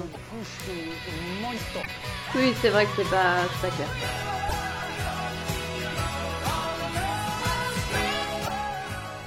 Et euh, donc là, un enchaînement de, scènes sur cette musique de Noël plus ou moins euh, douteux, où on a Colin Firth qui apprend le, le portugais, donc euh, quand même, même s'il n'a pas rendu le baiser, il- on sent qu'il est, motivé. Euh, un cadeau sous le sapin pour Emma Thompson, avec une petite carte. Et l'anglais qui parle de, sa, de son pénis, euh, qui part aux États-Unis. Et qui atterrit à Milwaukee. Milwaukee, pour moi, c'est Maman, j'ai raté l'avion, donc c'est tout à fait Noël. On se souvient que dans Maman, j'ai raté l'avion 1, euh, quand la mère part de l'aéroport, euh, elle trouve pas d'avion pour retourner euh, chez son fils. Et il y a euh, un groupe de musique en camion qui va ou qui revient de Milwaukee et qui la prend avec elle. Euh, voilà, du coup, je sais pas si c'est une citation voulue, mais en tout cas, pour moi, c'est c'est très film de Noël. Toujours cette couleur rouge, donc là on est sur un anorak rouge avec euh, de la fourrure blanche, donc euh, encore une fois euh, on reste sur, euh, sur du Noël. Et bizarrement, euh, la théorie euh, débile euh, de ce brave anglais, euh, comme quoi il allait pouvoir séduire euh, avec son accent, a l'air de fonctionner puisqu'il croise que des top modèles et elles sont euh, tout à fond. Cute name. Jeannie. Et c'est January Jones donc. Tu te souviens, c'était la meuf de Mad Men? Ah, c'est ça, parce que j'arrivais pas du tout à savoir où je l'avais vue. Elle est sublime, c'est la femme. euh, C'est la femme de Dan, Eh Dan ouais. Draper, ouais. Et c'est vrai qu'elle a, elle a un peu changé, mais, euh, mais elle est très très mignonne. Ouais. Hey, girls. Carol Ann, come meet Colin. He's from England. Elle a l'air complètement défoncée par contre.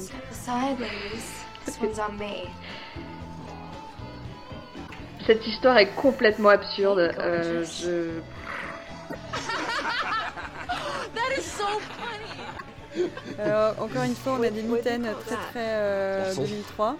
Bottle. what about this? Uh, straw. Straw.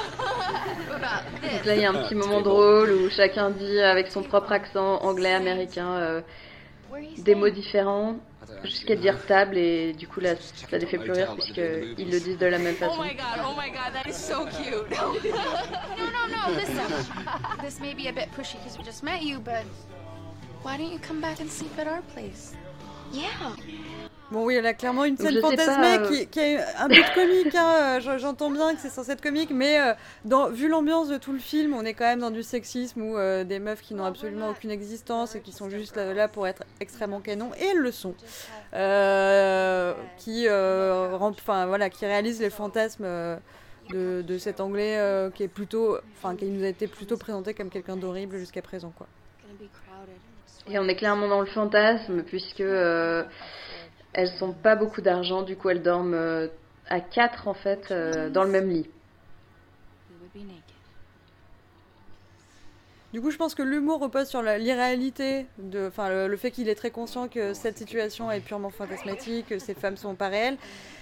Mais en même temps, euh, vu voilà, comme je te dis, vu toutes les vignettes qu'on a eues, toutes les intrigues et tout, ça sent vraiment la comédie romantique qui n'est pas. Et pourtant, je sais que Richard Curtis, enfin, il, en a écrit euh, plein euh, qui prend au sérieux. Enfin, je pense qu'il aime vraiment ce genre.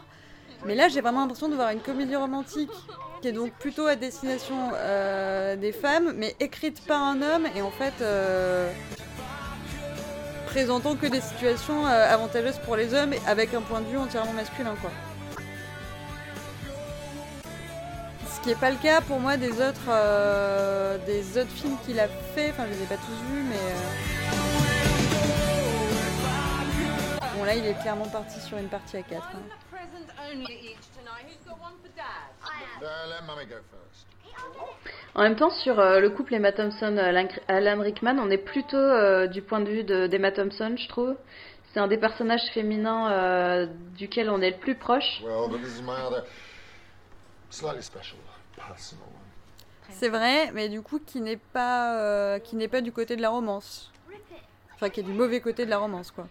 Non, là, on est sur de la comédie dramatique, hein, plutôt, euh, puisque euh, c'est l'histoire d'un couple qui, qui bat de l'aile et qui ne va pas mieux. Donc, là, elle ouvre son cadeau et en fait, c'est le CD de Johnny Mitchell. euh, En plus, c'est hilarant parce que c'est vraiment euh, le, c'est un coffret de, je crois que c'est Blue, enfin c'est genre le CD. euh, même moi qui suis pas fan de Johnny Mitchell, euh, enfin je le connais cette pochette, c'est la plus connue quoi.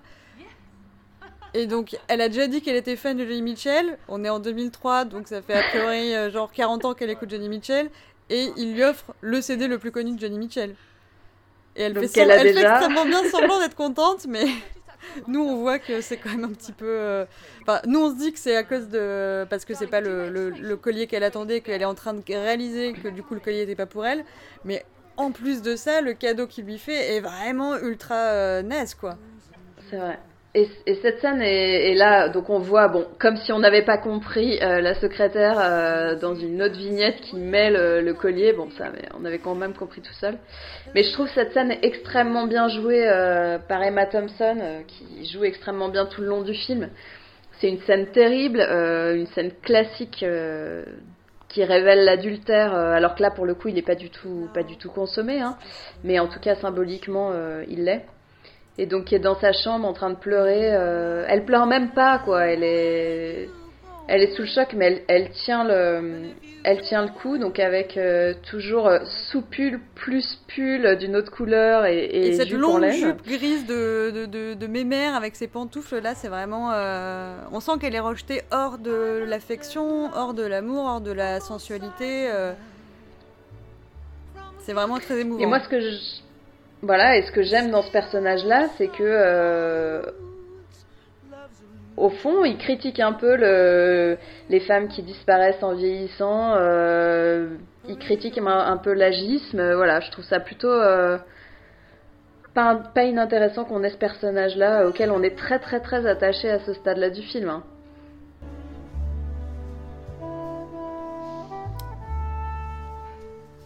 Oui, mais bon, il lui, enfin voilà, il lui fait quand même subir euh, les derniers outrages, cette pas vraiment. hein, euh. Alors c'est Ouais, bien de le, bien de montrer, mais tu vois, est-ce qu'il y aurait pas, euh, est-ce qu'elle méritait pas mieux? Enfin, je sais pas. Effectivement, et ça va pas s'arranger en plus. hein.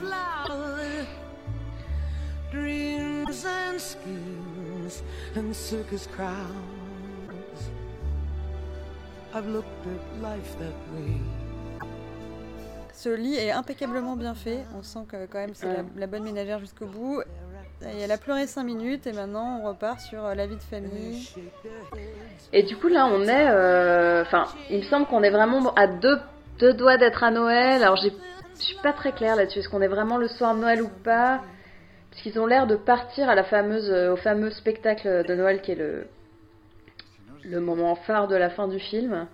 Mais en même temps, ils ont ouvert leur cadeau, donc on doit être le soir de Noël, j'imagine. Après, Ouais. faire un spectacle d'école le soir de Noël alors que tout le monde est en famille, ça me paraît un petit peu euh, abusé.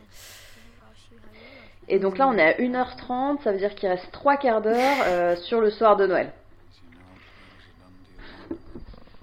Si on est bien, euh, si on est bien le 24 au soir, comme on imagine. Alors l'avantage de, Alors- de ce côté très feuilletonnant, euh, ah oui, remention de Claudia Schiffer, tu nous as dit qu'on y reviendrait. Exactement. Oui, c'est que finalement ça paraît pas si longué parce qu'il y a tellement d'histoires qu'on n'a pas vraiment le temps de s'ennuyer.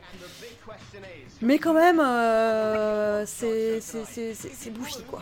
Il se passe beaucoup de choses. Enfin, euh, ouais, 2h10 pour une euh, rom-com, même chorale, je trouve ça un peu long.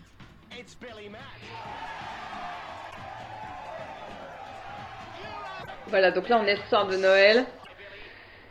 On vient de nous le dire, et du coup, Billy Mack, euh, notre chanteur, vient de recevoir le, le prix du meilleur, euh, de la meilleure chanson de Noël. C'est officiel. loser and get drunk with my fat manager. Or, when I hang up, I'll be flooded Voilà, son fat manager euh, qui, qui n'est pas, enfin qui, qui n'a pas prononcé un mot aussi. Enfin, on l'a vu faire des gestes en mode non non arrête de faire ça, mais euh, Non, Il a effectivement, pas on, moment. connaît pas bien.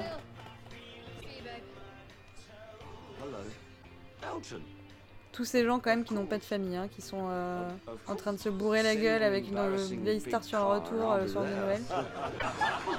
Presque un peu triste. It's gonna be a very good Christmas.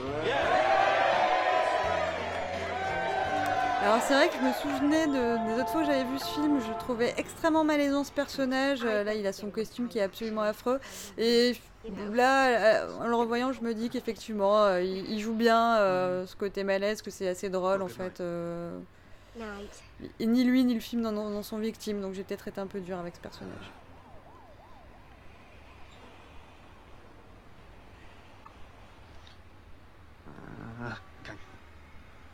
Mais Là, du coup, c'est un peu. nos- Ouais, nos, nos petits tourtereaux euh, doublures, c'est un peu épuisant en fait. Il y a- comme il y a euh, sept fois les moments de tension euh, avant le premier baiser et tout, qui moi en général me mettent dans des états. euh, Enfin, quand c'est bien fait, je pousse des petits cris, euh, je me cache un peu les yeux et tout. Du coup, là, de voir répéter tant de fois, j'avoue que je suis un peu, euh, un peu épuisée.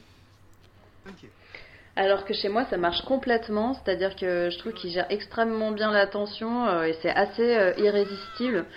Donc évidemment, c'est un feel-good movie, mais euh, je trouve euh, à chaque nouvelle histoire, à chaque suite d'histoire, je suis complètement dedans. Je, je suis vraiment au présent dans ce film jusqu'au bout et Mais est-ce que c'est vraiment de feel redécouvrir. good ou c'est juste un feel euh, mixed feels, tu vois? Parce que il y a des histoires qui marchent, des histoires qui marchent pas, il y a des histoires qui restent angoissantes longtemps, il y a des histoires qui sont tristes. Enfin, Alors, effectivement, c'est peut-être pas un feel-good movie. Bon, on n'est pas non plus sur euh, une comédie, enfin sur un film tragique, hein. mais euh, on rit, on pleure. euh, Enfin voilà, il y a, beaucoup de beaucoup d'émotions. Ça fonctionne très bien. Moi, ça, ça a le mérite pour un film de Noël. Je crois que la première fois que je l'ai vu, c'était un soir de Noël. Effectivement, ça a eu le mérite de me faire me sentir en famille, entourée, plein d'amis, plein d'amour, vraiment, pleine d'amour, entourée d'amour. Euh, ça a vraiment marché sur moi euh, ce jour-là. Donc je trouve ça vraiment efficace, quoi. Et en même temps, il y a une, vision de l'amour qui est quand même un peu. euh, Bon, en fait, là, les deux histoires qu'on voit se, se contredisent. Parce que d'un côté, là, on a Laura Linney avec son beau gosse, et elle, elle choisit son frère, parce que c'est l'amour entre le frère et la sœur qui est plus importante pour elle.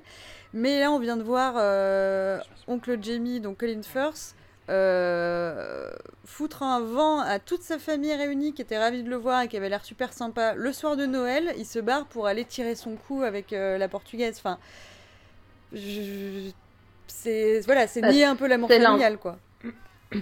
C'est l'intérêt du film choral où du coup il y a une diversité des amours possibles entre ceux qui euh, choisissent leur famille et ceux dont la famille n'est pas la famille, la famille de sang mais la famille qu'ils se choisissent. Bon, par contre, on sent que Laura regrette un peu son choix hein, parce qu'elle s'est euh, condamnée elle-même à la solitude et euh, elle est un peu dans l'auto-apitoiement. En fait, il m'énerve ce personnage. Ouais, moi aussi il m'énerve un peu.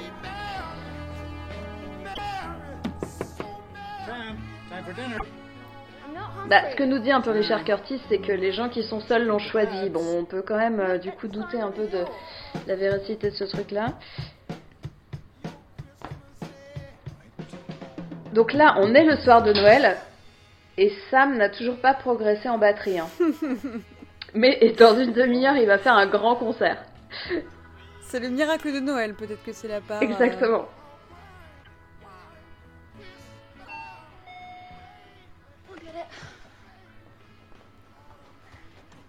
Ah, je crois que c'est la deuxième fois qu'on voit le mari de Keira Knightley à l'écran. Ils ont l'air de se faire. Donc là, on- chier. On a aussi une grande scène de, de comédie romantique un peu mythique. Ah oui, là voilà. Une... Donc là, on arrive dans, la... dans le moment que je préfère du film, évidemment, puisque c'est le moment des déclarations. Donc on a passé le moment des rencontres, on a passé le moment des obstacles, et pour ceux euh, où la résolution est plutôt bonne ou pas trop mauvaise, on est dans les déclarations. Donc du coup, là, on monte encore d'un cran dans, dans la rentabilité euh, émotionnelle. Et là, on a le moment où le meilleur ami du, du mari de Keira Knightley vient de est en train de lui déclarer sa flamme à l'aide de grands panneaux euh, sur lesquels il a écrit des phrases en se faisant passer pour une chorale de Noël pour que son mari ne s'en rende pas compte. Et genre, sa meilleure vanne euh, où Kira a gentiment explosé de rire, c'est dire qu'il allait sortir avec un mannequin et il a fait une espèce de vision board avec des photos de mannequins. Ce qui est quand même un peu, encore une fois, le film qui nous dit euh, si vous faites euh, 53 kilos, euh, on vous traite de gros pendant tout le film et vous n'avez de la valeur que si vous êtes un, mannequin. Donc c'est une scène, voilà, la scène des panneaux un peu à la Bob Dylan, tout ça, très connue, c'est la plus connue du film, je pense.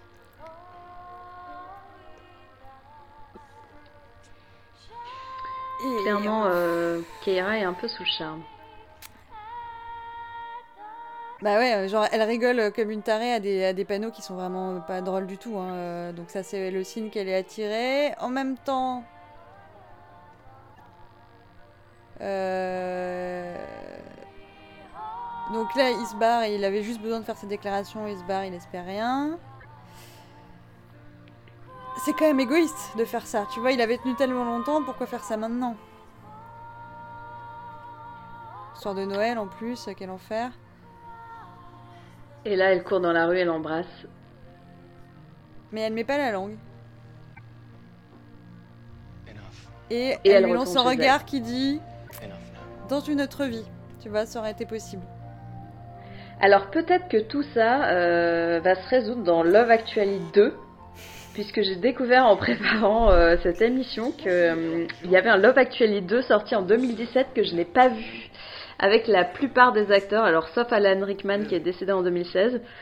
Mais du coup, autant vous dire que dès qu'on a fini, je, je me lance sur la suite, quoi. Et ben tu me tiendras au courant. Moi j'ai vu marquer Love Actually 2, mais j'étais même pas au courant. Ouais, effectivement, mais pourquoi on n'a jamais entendu parler de ce truc C'est bizarre. Bah peut-être que c'est pas très réussi, je sais pas. J'ose pas le croire, ça, Louis. chance and, and, and fateful cock up would have it, here I am, mid 50s. Voilà, Euh, donc là on a Bill, euh, Bill le chanteur qui, qui affirme en fait ce qu'il a dit plus tôt dans le film, puisque plus tôt dans le film, euh, de manière un peu cynique, il a dit euh, que Noël était une fête pour euh, tous ceux qui ont quelqu'un à aimer. Et du coup, bah, le soir même, malgré la fête qu'il est allé faire chez Elton John, qu'il a invité puisqu'il a gagné le premier prix, en fait, il s'est rendu compte que il n'y avait pas d'amour là-bas, et du coup, il débarque chez son manager pour fêter Noël avec lui, avec une bouteille de whisky. 50 number of half naked Mais surtout, ils ne sont pas gays. C'est parce qu'on a parlé du Non. fait que c'était euh, bon, exclusivement centré autour de blancs, que euh, les, les noirs dans, dans le film, euh, où les personnes racisées sont là uniquement pour euh, servir de, de caution ou de, de confident. Euh, on a parlé du fait qu'ils étaient tous assez bourgeois, euh, voire très très riches, mais on n'a pas parlé du fait que euh, c'était absolument uniquement des histoires, euh, soit c'est de l'amour familial, sinon c'est uniquement des histoires d'amour hétéro. Effectivement, c'est très hétéronormé. Alors on a nos, nos quatre américaines qui a priori euh, sont bisexuelles, mais bon. Juste suffisamment vraiment, pour euh, exciter euh, les hommes, mais pas vraiment. euh, Exactement. On est plus sur le fantasme, le fantasme porno qu'autre chose. Let's get pissed.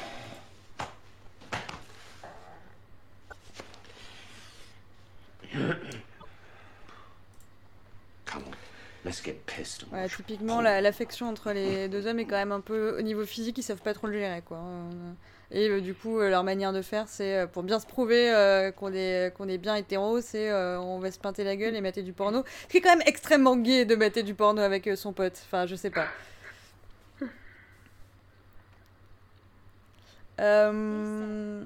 Pendant que Hugh Grant regarde son petit courrier, euh, donc toi tu regardes beaucoup de comédies romantiques. euh, est-ce que, où est-ce que tu places Love Actually euh, dans l'échelle des comédies romantiques? Tu dirais vraiment que c'est dans le top pour toi ou pas vraiment?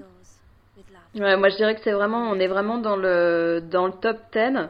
Euh, c'est quand même vraiment une référence du genre. euh, tous les fans de comédie romantique s'accordent à le dire. La plupart du temps, elle est, elle est classée dans les mêmes dans les top 5. Euh, Elle divise, hein, en vraiment, plus, je suis a- sérieuse, elle, elle- elle elle divise divise. encore euh, quasiment à moitié-moitié. hein, euh. Effectivement, bon. Mais euh, c'est un film qui a 15 ans, qui a pas pris une ride, je trouve. On pourrait, elle pourrait sortir aujourd'hui au cinéma, euh, il y aurait pas de problème. Après, on est, euh, on est tout à fait dans une comédie romantique avec euh, les problèmes du genre. euh, euh, sur euh, voilà des fantasmes hétéronormés euh, de blancs euh, un C'est peu ça, tu sexistes dis que ça a pas donc pris je dis une- pas que c'est ça qui m'intéresse Tu dis que ça a pas pris une ride alors qu'on est quand même dans un, dans un, un film où on sent que les réseaux sociaux sont pas encore passés par là quoi. Je suis pas sûre qu'on se permette encore de faire un, un film avec autant de personnages où euh, tous sont hétéros. euh. Je suis pas Ouais, sûre qu'on se permette que- un film aussi sexiste, Mm. euh, un film avec du fat shaming, euh, enfin où il y a quand même les, beaucoup de blagues qui reposent sur sur la grosseur des personnages. Malheureusement, euh, ça fait un moment que je suis pas allée voir une comédie romantique au cinéma, mais euh, je, je pense que ça existe encore. hein. Alors en France, éventuellement, on pourrait peut-être sortir une comédie rom- Ouais. romantique euh, française de cet acabit, mais je suis pas sûre que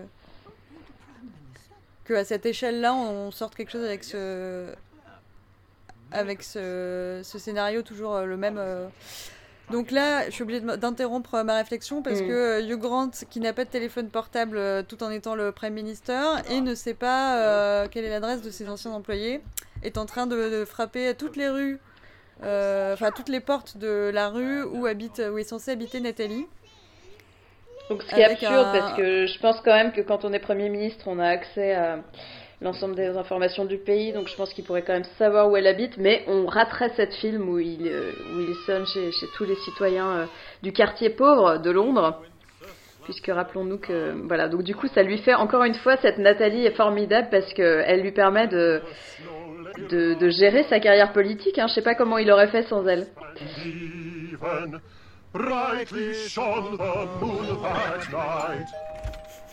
Bon, ok, ça j'avoue, c'est. Bon, bon, bon, en gros, quand Hugh Grant danse ou chante, on est toujours euh, content. En plus, là, il y a le garde du corps qui est très. euh, qui, est- qui- a une voix de stentor qui est très sympa.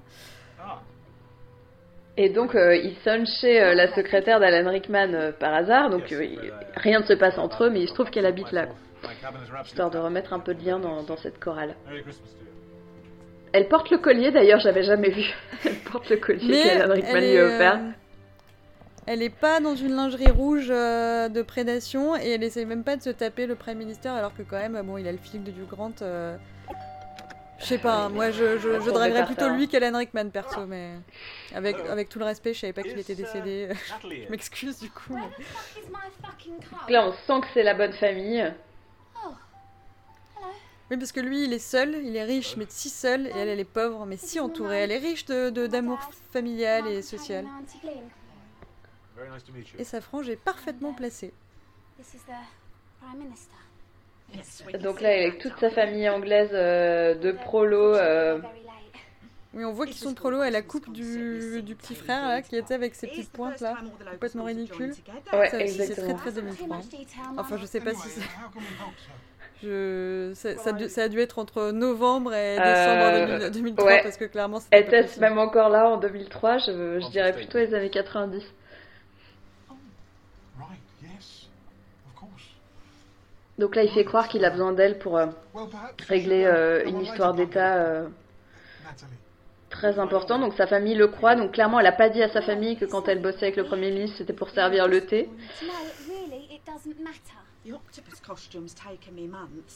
Ah, je précise que ce que j'avais noté ça mais j'avais oublié, il y a eu une histoire euh, enfin il y a eu pas une histoire mais des personnages euh, lesbiens euh, euh, où ça se finissait évidemment tragiquement parce que euh, des homosexuels ne peuvent pas avoir euh, une histoire qui ne finit pas par la mort de quelqu'un qui a été coupée au montage apparemment. Donc ils se sont même pas sentis obligés euh, ils avaient prévu, ils y avaient pensé un moment mais ils se sont pas sentis obligés de le garder.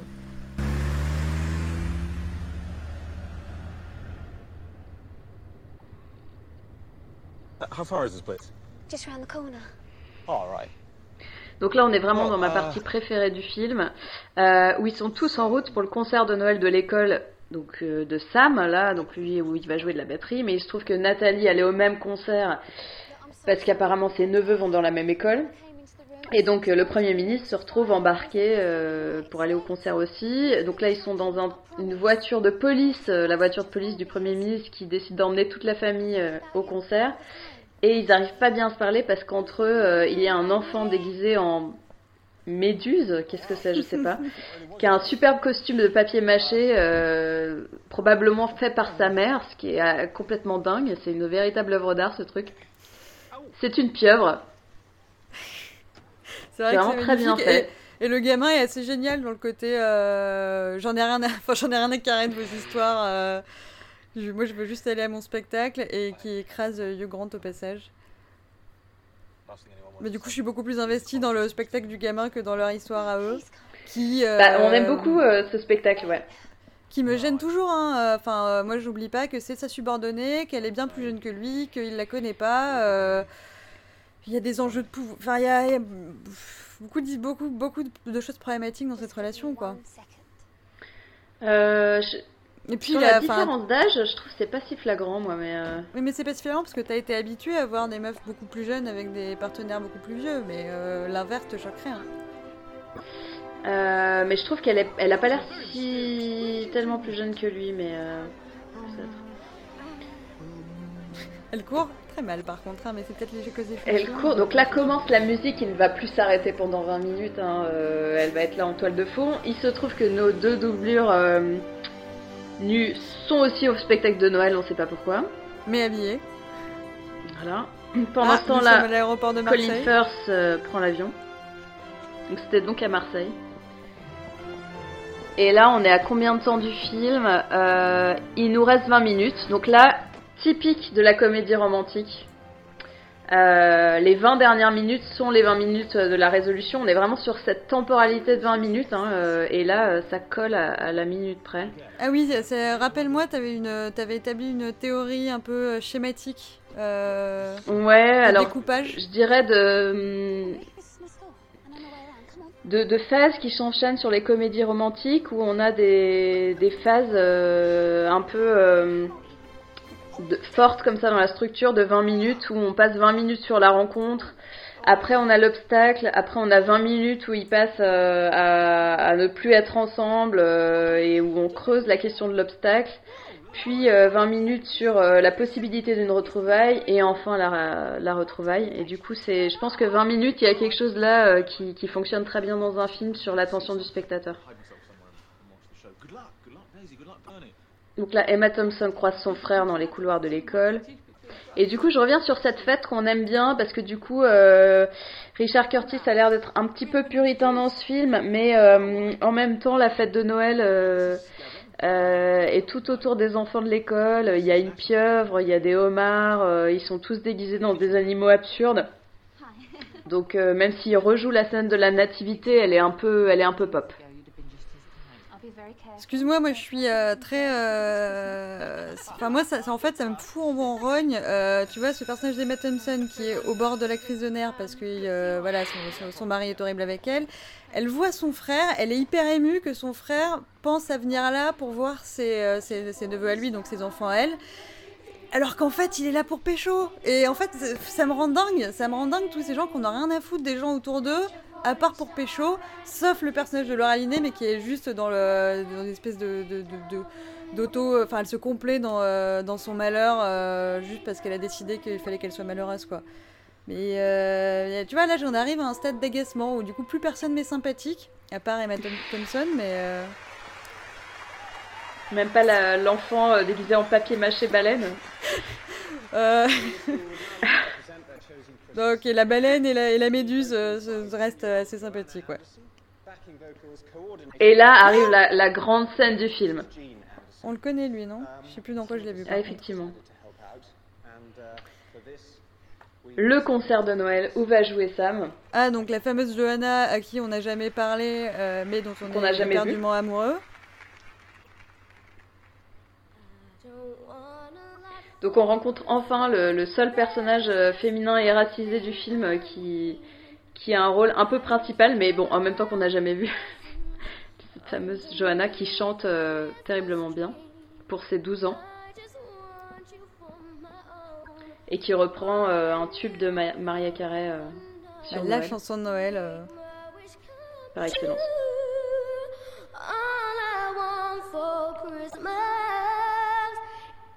Donc tout le monde est sous le choc. Hein.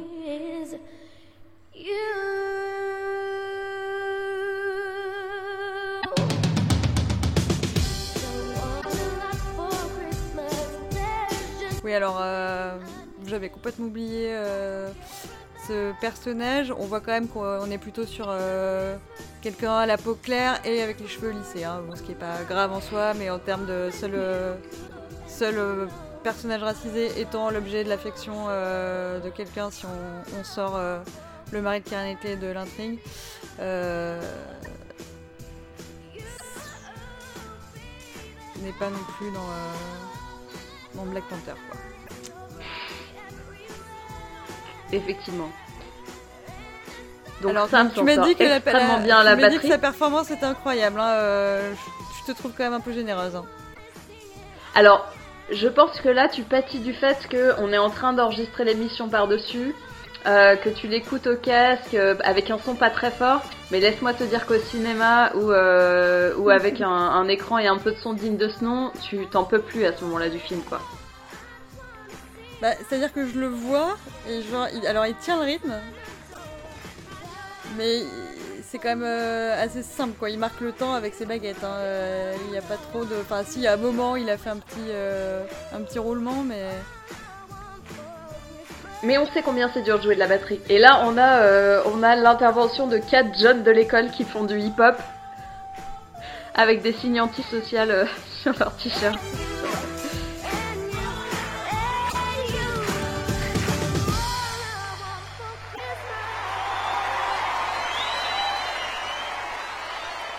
Donc là, on se rend compte qu'elle l'a remarqué depuis apparemment des semaines, puisque quand elle dit euh, All I want for Christmas is you, elle, euh, elle tourne, euh, elle pointe clairement Sam à la batterie. Mais après, elle pointe d'autres personnes du doigt, et du coup, son sourire se transforme en petite grimace très mignonne. Et là, le rideau s'ouvre sur le Prime Minister en train de rouler des galoches à son ancienne porteuse de thé. Tout le monde a la bouche ouverte, en signe d'étonnement, les confettis. euh, Ah, il a un petit peu de rouge à lèvres sur, euh, sur, les- sur les lèvres. Ce qui est euh, petit détail réaliste qui fait plaisir. Donc là, moi, j'ai aussi des frissons euh, parce que c'est la musique hein, globalement qui, emporte, euh, qui emporte tout. Mais on a la neige, on a le public, on sent que tout le monde est à fond avec lui parce que on se rappelle de, de son grand acte politique de la semaine dernière. Voilà, euh, ce qui permet de dépasser les histoires individuelles, euh, c'est euh, justement que euh, là, c'est euh, Britain Pride, quoi. Voilà. Would you wait around to find out if it... No, no, no, no, happy Christmas. Would you wait around to find out if it's just a necklace or if it's... Alors, la maturité, la communication. First of all, it's a necklace and... Emma Thompson va travailler à son couple. Would you stay? Knowing life would always be a little bit Donc Emma Thompson, dont le, le mantra dans ce film, hein, elle l'a dit plus tôt, c'est euh, A True Love Lasts euh, Lifetime. Donc un, un vrai amour euh, dure une vie entière. Ce qui n'est pas le cas de tous les personnages, hein, puisque le père de Sam, par exemple, lui dit à un moment que euh, il n'y a pas qu'une âme sœur par personne. Donc clairement, on a une petite dialectique là qui s'est installée au fu- fur et à mesure du film sur sur euh, la question de l'amour et, et de comment on le considère, mais euh, en tout cas pour Emma, euh, elle est déterminée à sauver son couple. c'est l'amour à Alan Rickman et l'amour de sa vie et elle l'envisage pas autrement. Oui, donc un, qui a l'air de- de un Alan. nuancier d'approche de l'amour.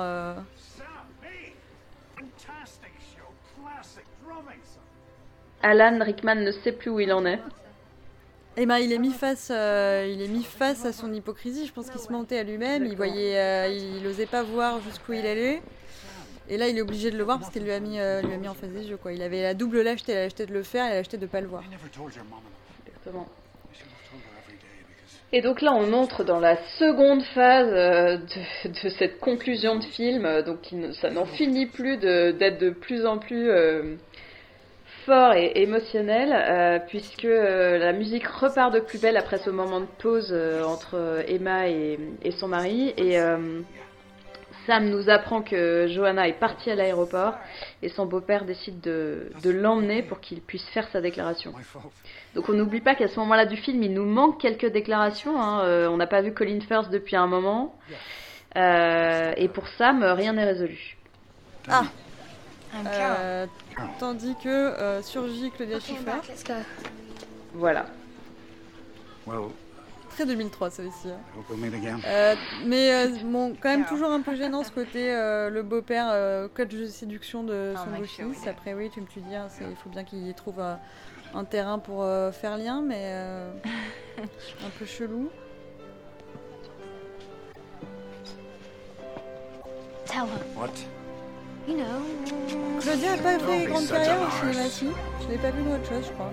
non, moi non plus. Look Donc là, on a une petite mise en abîme, hein, parce que quand même trois fois dans le film, euh, il parle de Claudia Schiffer, du fait qu'il aimerait rencontrer Claudia Schiffer, que c'est un peu l'archétype de la femme, etc. Et là, il la rencontre, mais elle joue pas son propre rôle non plus. C'est-à-dire qu'il rencontre pas Claudia Schiffer, elle rencontre la mère de l'autre gamin euh. qui s'appelle Carole, euh, voilà. Mais du coup, on n'est pas dupes, on sait tous ce que c'est Claudia Schiffer, et au fond, Liam, Liam Neeson le sait aussi. Donc, euh, il y a un petit, il y a un petit truc là. Un peu de distanciation, c'est pas inintéressant. A pedir as mãos de sua filha. O quê? Você quer casar com a minha filha? Sim. Alors, euh, après c'est euh, la performance euh, Sam et la batterie, nous avons Colin Firth et le portugais. Comme quoi, l'amour peut te faire apprendre un instrument et une langue. Et ça, Donc là, on est aussi sur euh, les parents d'Aurélia qui sont euh, issus d'une classe populaire. Donc j'avoue que effectivement, c'est ce qui m'agace un peu, c'est la les traits communs entre les deux histoires de Hugh Grant et, et Colin Firth. C'est tous les deux des hommes euh, assez puissants. Donc on a la figure de l'artiste, euh, l'auteur et puis du premier ministre qui tombent tous les deux amoureux de filles euh, issues des classes populaires. Et effectivement, qui ont la même famille. Du coup, là-dessus, je trouve qu'il y, a- il y a une limite, Richard Curtis, quand il cherche ce qui pourrait opposer deux êtres, il est que Alors- sur des oppositions de classe. Ouais, par contre, ils sortent tous en micro-gilet, alors que je suis désolée, mais dans le sud de la France, euh, le soir de Noël, je peux en témoigner, euh, il fait hyper froid. hein. Alors là, il faut se couvrir plus, les amis. Ça suffit pas du tout. Sauf qu'Anouk, euh, tu as mal suivi puisqu'il est au Portugal. Euh, Et où pourquoi il il est, sorti de l'aéroport à Marseille Aurélia. alors? Blague de gros, ça, Ah classique. Il est sorti de l'aéroport à Marseille, on l'a pas du tout vu aller euh, au Portugal. C'est juste qu'ils sont famille tous portugaise portugais. habite à Marseille, tout à fait. Et ils sont tous portugais parce que visiblement euh, Richard Curtis fait pas la différence entre Marseille et le Portugal, mais. Alors, je veux euh, ouvrir un point avant, que, avant que ça soit vraiment la fin du film, euh, puisque ça fait déjà deux heures euh, euh, qu'on est là. On, on, on continuera pas euh, à discuter du film après le film. Mais euh, donc, il y a des tropes classiques de comédie romantique, c'est-à-dire des, des scènes un peu clichés qu'on retrouve partout et qui sont toujours un plaisir. Donc, tu as notamment le, le meet cute, la, la rencontre un peu mignonne, où en général, quelqu'un tombe, on fait tomber des papiers, on est un peu maladroit, voilà. Et il y a le, le grand gesture, euh, donc le geste un peu euh, dramatique, un peu grandiloquent, en général en public pour déclarer son amour. Et euh, je sais pas si tu as entendu parler de ça, mais il se trouve que hier soir, euh, au concert de Cardi B dans un gros festival, son ex Offset a interrompu le concert, alors apparemment avec la complicité de toute l'équipe du festival et de Cardi B, pour arriver avec des gros... pas, des gros gâteaux, je sais pas quoi, euh, qui disaient euh, Je suis désolé, reprends-moi. Il arrivé avec le micro, il a dit ah, euh, Reprends-moi, reprends-moi. Et clairement, elle, elle était pas au courant et ça lui a pas fait plaisir parce qu'en fait, je crois que tout simplement, il lui a trompé, ils sont séparés, elle veut plus le voir. Et il a déjà fait une déclaration publique sur Twitter, et donc il a fait ça en interrompant son show. T'imagines, c'est impossible de reprendre ton concert après un truc pareil, quoi. Et du coup, je, me demande si cette figure du grand gesture a pas conduit les hommes à croire que humilier euh, les meufs en public, euh, c'était une bonne idée, quoi. Alors qu'en fait, euh, ça dépend vachement du contexte, tu vois. Là, bon, euh, pour déclarer son amour, pourquoi pas, mais pour récupérer son ex, c'est une catastrophe. Enfin, genre, faut pas du tout faire ça. Ah, euh, Ben, effectivement, dans les comédies romantiques, le- ça marche toujours. T'as vu le tag de la euh, télé premier flic de France qu'il y a dans les rues de... avec les Portugais Je te ferai la capture d'écran. oui, pardon, tu disais dans les comédies Euh, ça marche là- toujours, oui, dans les comédies romantiques ça marche toujours. ouais. Donc effectivement, après, il y a un contexte nécessaire qui est, euh, préalable, qui est euh, qu'il faut que l'amour soit partagé. Donc euh, là, clairement, hier, il s'est planté, quoi. Mais c'est ce qui fait l'attention de la comédie romantique, c'est que jusqu'au moment où il va faire sa déclaration, ou elle va faire sa déclaration, mais c'est vrai que souvent c'est plutôt des, des hommes, parce que c'est souvent ce pattern-là qui revient. Euh, on ne sait pas ce que l'autre personne pense, donc euh, on est dans l'incertitude, c'est ce qui rend la, chose si savoureuse.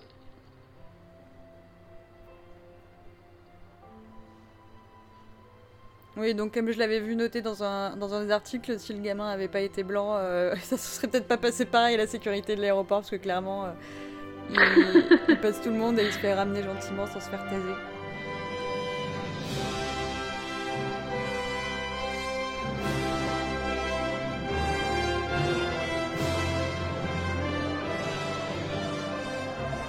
Alors toi, là c'est la musique, c'est quoi? C'est le, le- le visage heureux du gamin? Bah clairement, euh, ouais, la musique fonctionne très très bien. Euh, à ce moment-là, c'est vrai qu'on peut se sentir un petit peu pris en otage par la musique parce que si on y pense bien, je pense que ça fait au moins une demi-heure que- qu'elle est là.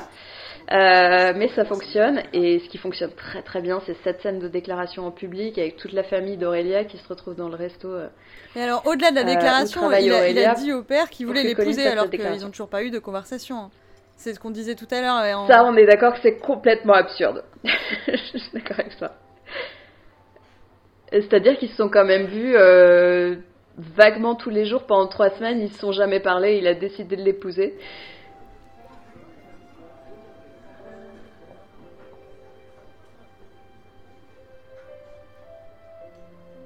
Et donc il lui parle pour la première fois en portugais. Bonita Aurelia. Et donc, clairement, il a simplement appris les mots pour dire bonsoir, euh, mariage, euh, para- je t'aime, hein, je crois que c'est ça. Ah, Il n'est pas encore très très fort. Tout le euh, restaurant. Et du coup, tout le resto, regarde.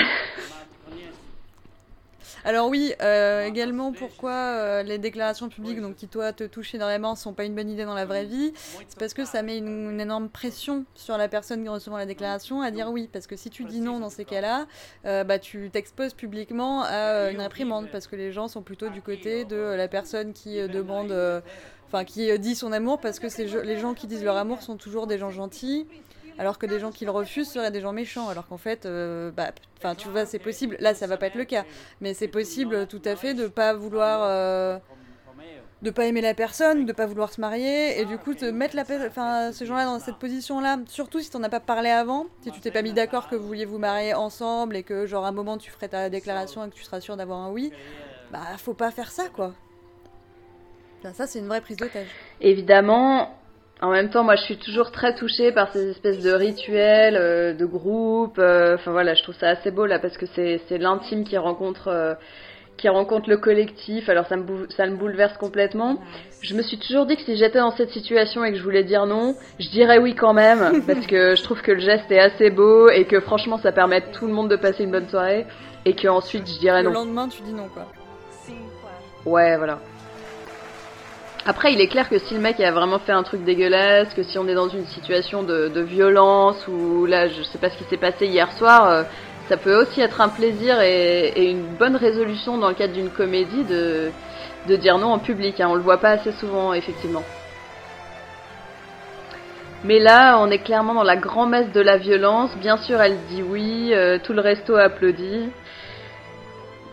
Et le mariage est une résolution euh, heureuse. Il y a des violons et, violons et guitare débarquent. Et genre, sans déconner, moi je suis au, au resto en train de bouffer. euh, tu crois que je vais m'interrompre pour voir un truc comme ça et pour euh, faire une standing ovation pendant 10 minutes? Non, j'en profite pour piquer des frites dans le Non, plat de mais le parce qu'en général, c'est parce qu'en général, c'est pathétique. Euh, en général, le mec a mis une bague dans le verre. Enfin, je, je veux dire, souvent, c'est pas assez, euh, assez orchestré, quoi. Mais si c'est bien fait euh, et qu'on assiste à un beau spectacle euh, de l'amour, euh, moi, je suis prête à applaudir. Non, en plus, ce qui est marrant, c'est que le baiser a l'air super awkward. Et du coup, t'imagines, tu viens de dire oui euh, à, à te marier. Et en fait, tu t'aperçois que le mec euh, embrasse super mal. Genre dégoûté, quoi. Il s'était Oui, jamais embrassé toute la famille. Oui, parce qu'évidemment, au Portugal, la famille d'Aurélia décide de l'embrasser. Ouais, voilà, la la coutume portugaise. euh. Ah, nous avons quitté Noël. Et là, on retrouve, euh, on retrouve l'aéroport. Avec un placement produit pour On Mac. avait vu en intro. Très subtil. On a toutes les retrouvailles euh, à l'aéroport, donc qui est euh, bah, le seul lieu qu'il a trouvé justement pour que tous les personnages se recroisent en fin, en fin de film. On se rend compte qu'il y a plein le de personnages qu'on n'avait jamais vus ensemble qui en fait se connaissent. Oui, mais du coup, euh, les personnages ont en fait assez, peu évolué. Genre, le meilleur ami a toujours pas trouvé d'autres potes et il est toujours là comme une espèce de troisième roue du carrosse pathétique. On a vu Chez une Emma bimbo, Thompson et Alan euh, Rickman, ça va clairement pas mieux. Ah oui, mais alors c'est ça, euh, on n'a pas de résolution là-dessus. Mais on pense qu'il a déménagé parce qu'ils disent euh, Welcome Home. Euh, elle est plutôt jolie, elle est chez coiffeur. euh, Oui, je sais pas, il y a un euh, truc ils sont qui bouge chez séparés. elle, mais D'accord, oui, ils sont séparés et elle aurait. euh, Ouais, ouais, non, mais je suis d'accord avec toi. Au final, ils se sont séparés, quoi. Donc c'est hyper déprimant en fait cette histoire. ouais, jusqu'au bout. Donc là, Liam Neeson est avec le Donc Liam Neeson sort avec Claudia Schiffer.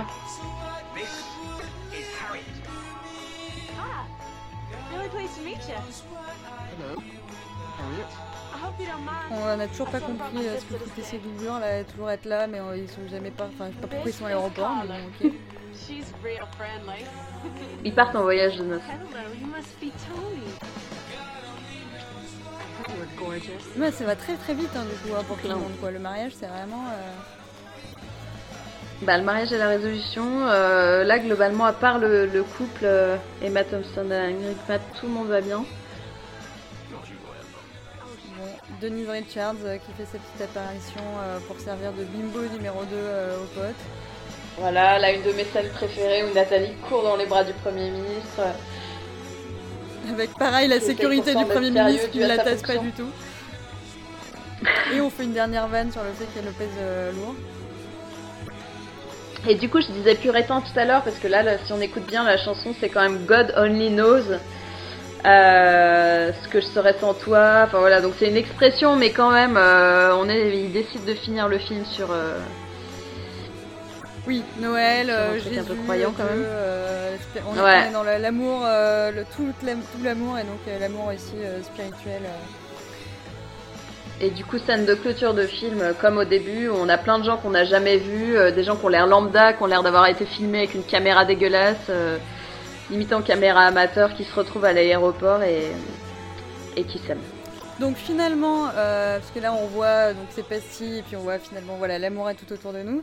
Finalement, on est presque on voit les mêmes choses dans ce film, euh, simplement sur euh, il y a quand même beaucoup une grosse partie de- des choses qui ne marchent pas sur moi. En tout cas, les défauts que j'y trouve euh, vont trop loin par rapport auxquels, enfin pour enfin m'empêche de trouver les qualités, alors que chez toi tout marche quoi. Exactement. Globalement, tout marche. C'est-à-dire que je trouve que même si il y a des claires limites euh, avec lesquelles je suis d'accord, euh, l'ensemble euh, rattrape tout.